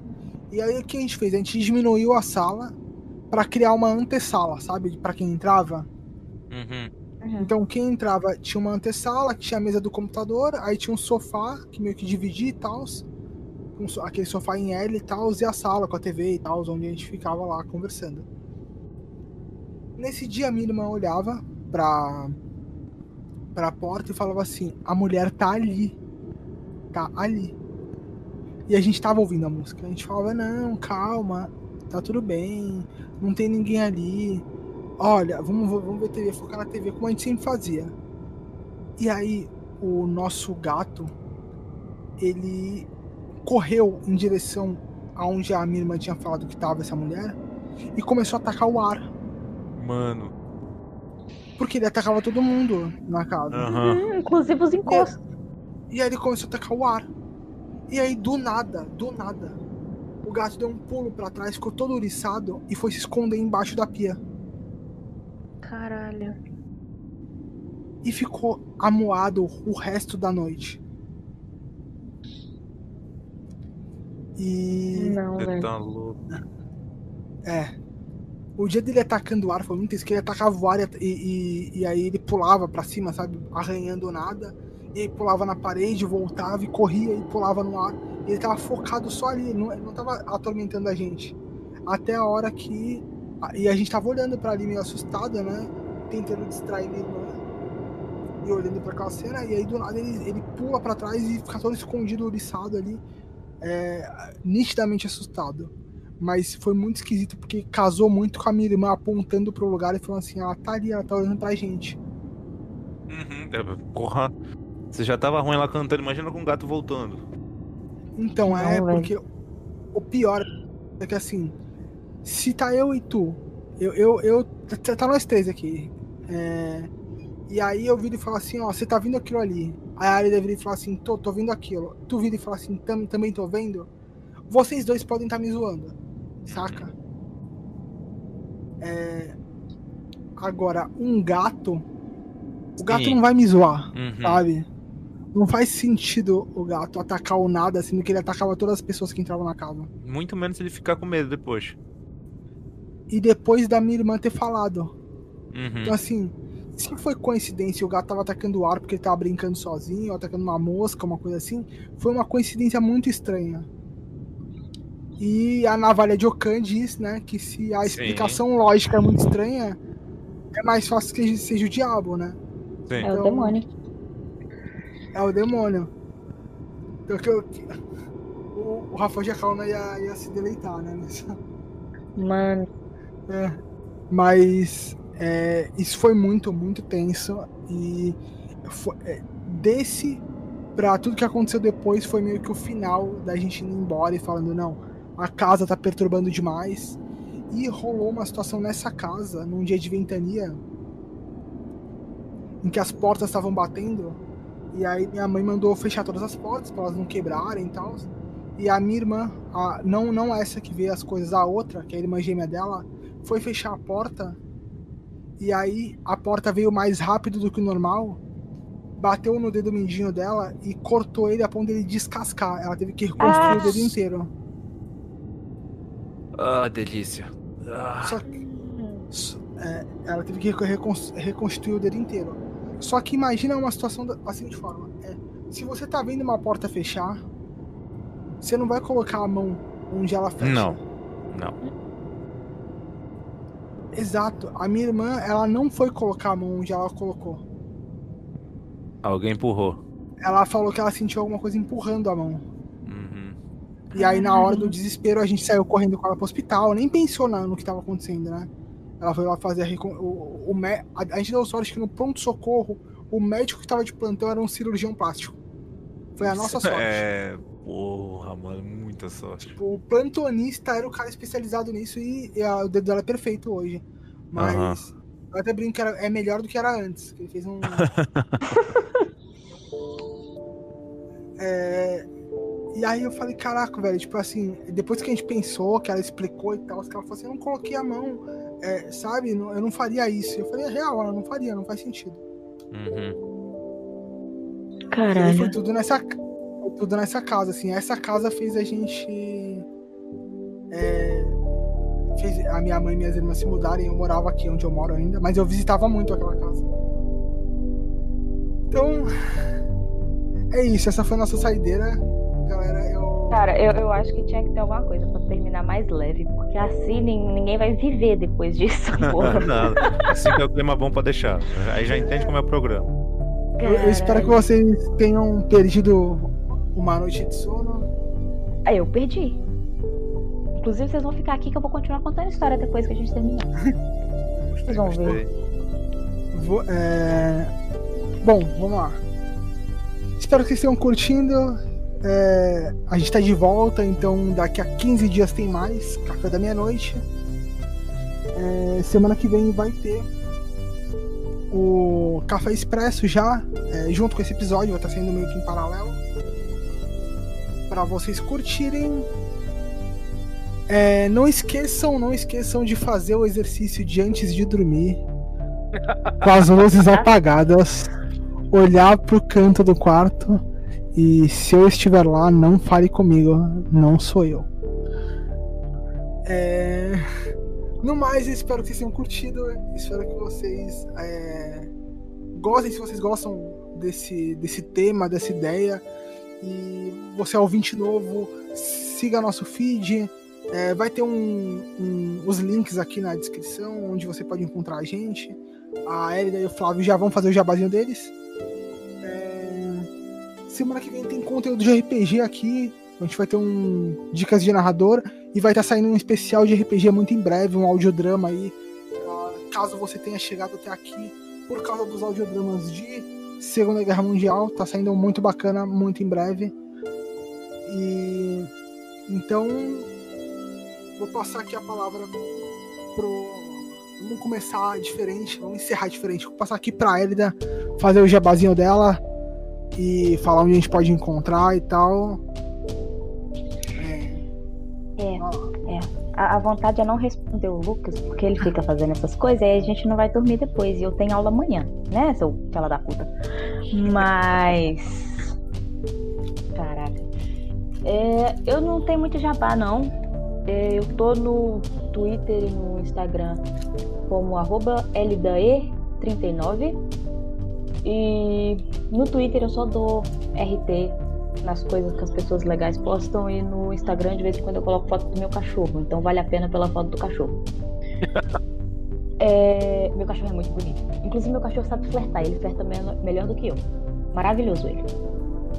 E. Mas não, Cara, não flertem com o cachorro da Elida, tá? É errado. Não, não, não flertem. flertem com o meu cachorro. Não flertem com o meu cachorro. É, talvez ele flerte com vocês. Mas. O que eu tava falando? o Lucas, fala da puta, me interrompeu só porque ele sabe que eu fico toda perdida. Se não corresponder o cachorro, coitado, ele vai ficar sentido. Você tá se desistindo de fazer o teu jabá. É, pois é. Fora isso, eu tô de vez em quando lá no canal do Jaca Freak e no TV Pod de vez em quando eu tô lá jogando, conversando com a galera, mas só de vez em quando. Apesar que tá meio comum ultimamente, mas é isso. É, só para lembrar, eu vou deixar os links aqui no post, inclusive o link do canal do Jaca Freak. É, sigam lá, é um canal na, na Twitch muito bacana, eles fazem conteúdo de RPG. Se você curte esse tipo de temática que eu falo e não conhece o Rafael Giacalona, você tá errado.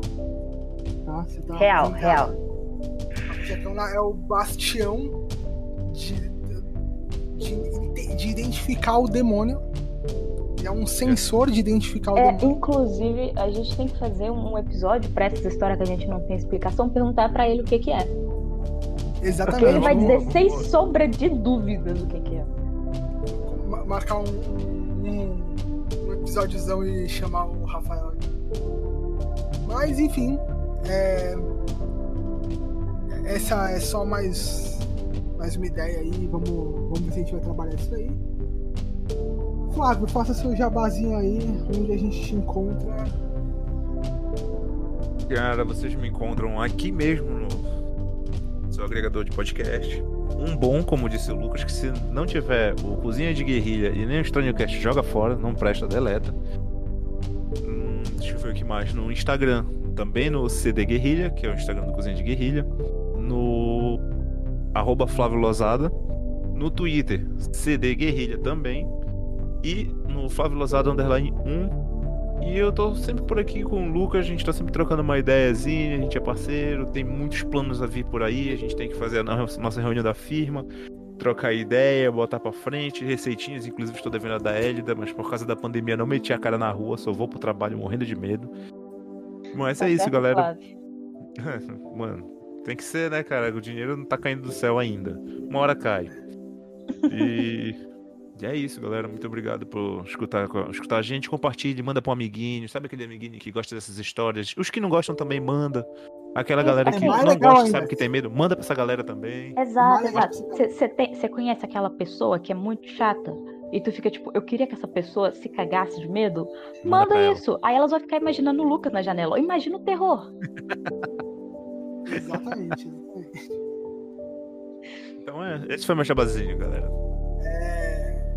Então é isso aí, é isso aí. É legal de, ter, de, de chamar o, o sócio pra, pra participar do projeto paralelo, que ele me cobra de reunião da firma pra todo mundo ouvir. Não. Então, esqueci de fazer mais um jabá, esqueci de fazer mais um jabá. Quem é, Vai da lá, região de, quem é da região de Santos, Casa Carmim, vamos fazer pedido dos melhores sanduíches de Santos. É verdade, muito obrigado. Bem lembrado. Então, se você for de Santos e região, região próxima, porque eu não vou mandar meu entregador na puta que pariu. Se, se você mora aqui na região e você sabe que você mora na puta que pariu, não peça. Porque a pessoa sabe, ela sabe. Pelo amor. Mas enfim, a gente vai estar entrando no lockdown, então o nosso delivery vai estar reduzido. Então até às 8 da noite estamos trabalhando, mas é isso aí. É, Bom, galera, é, enfim, estamos voltando aí com força total. O Estranhocast semanal para vocês. É, apresentando aí programas diversos, projetinhos novos, bancada é, aumentando, a bancada fixa aumentando. A gente já tá com alguns, alguns parceiros que vão ser surpresa, vão aparecer durante a semana aí com programas fixos para vocês. Fora isso, vocês podem me encontrar lá no canal da Twitch do TV Pod. Eu tô sempre por lá narrando, às vezes jogando. Se você curte RPG, é, lá é com muito mais frequência do que aqui, porque dá muito menos trabalho eu streamar um RPG para vocês do que eu editar um audiodrama. Para vocês não ouvirem, aliás, para vocês ouvirem com a mesma frequência que vocês ouvem esse episódio, que dá muito menos trabalho, então vocês não me estimulam. É, os audiodramas deveriam ter o triplo de audiência do que tem para eu fazer mais. E no mais, valeu pessoal, a gente se vê em breve e falou. É, em breve essa Valeu. noite. No Exatamente. canto do quarto. Exato. Valeu. Café da Noite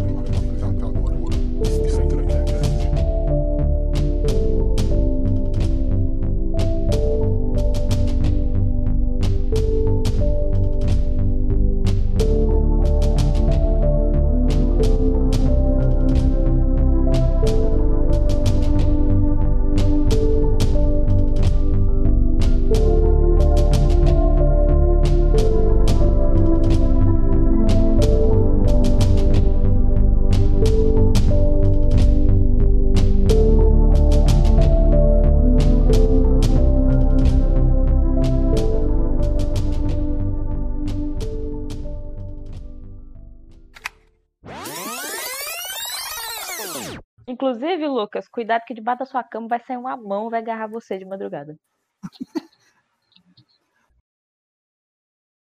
Valeu.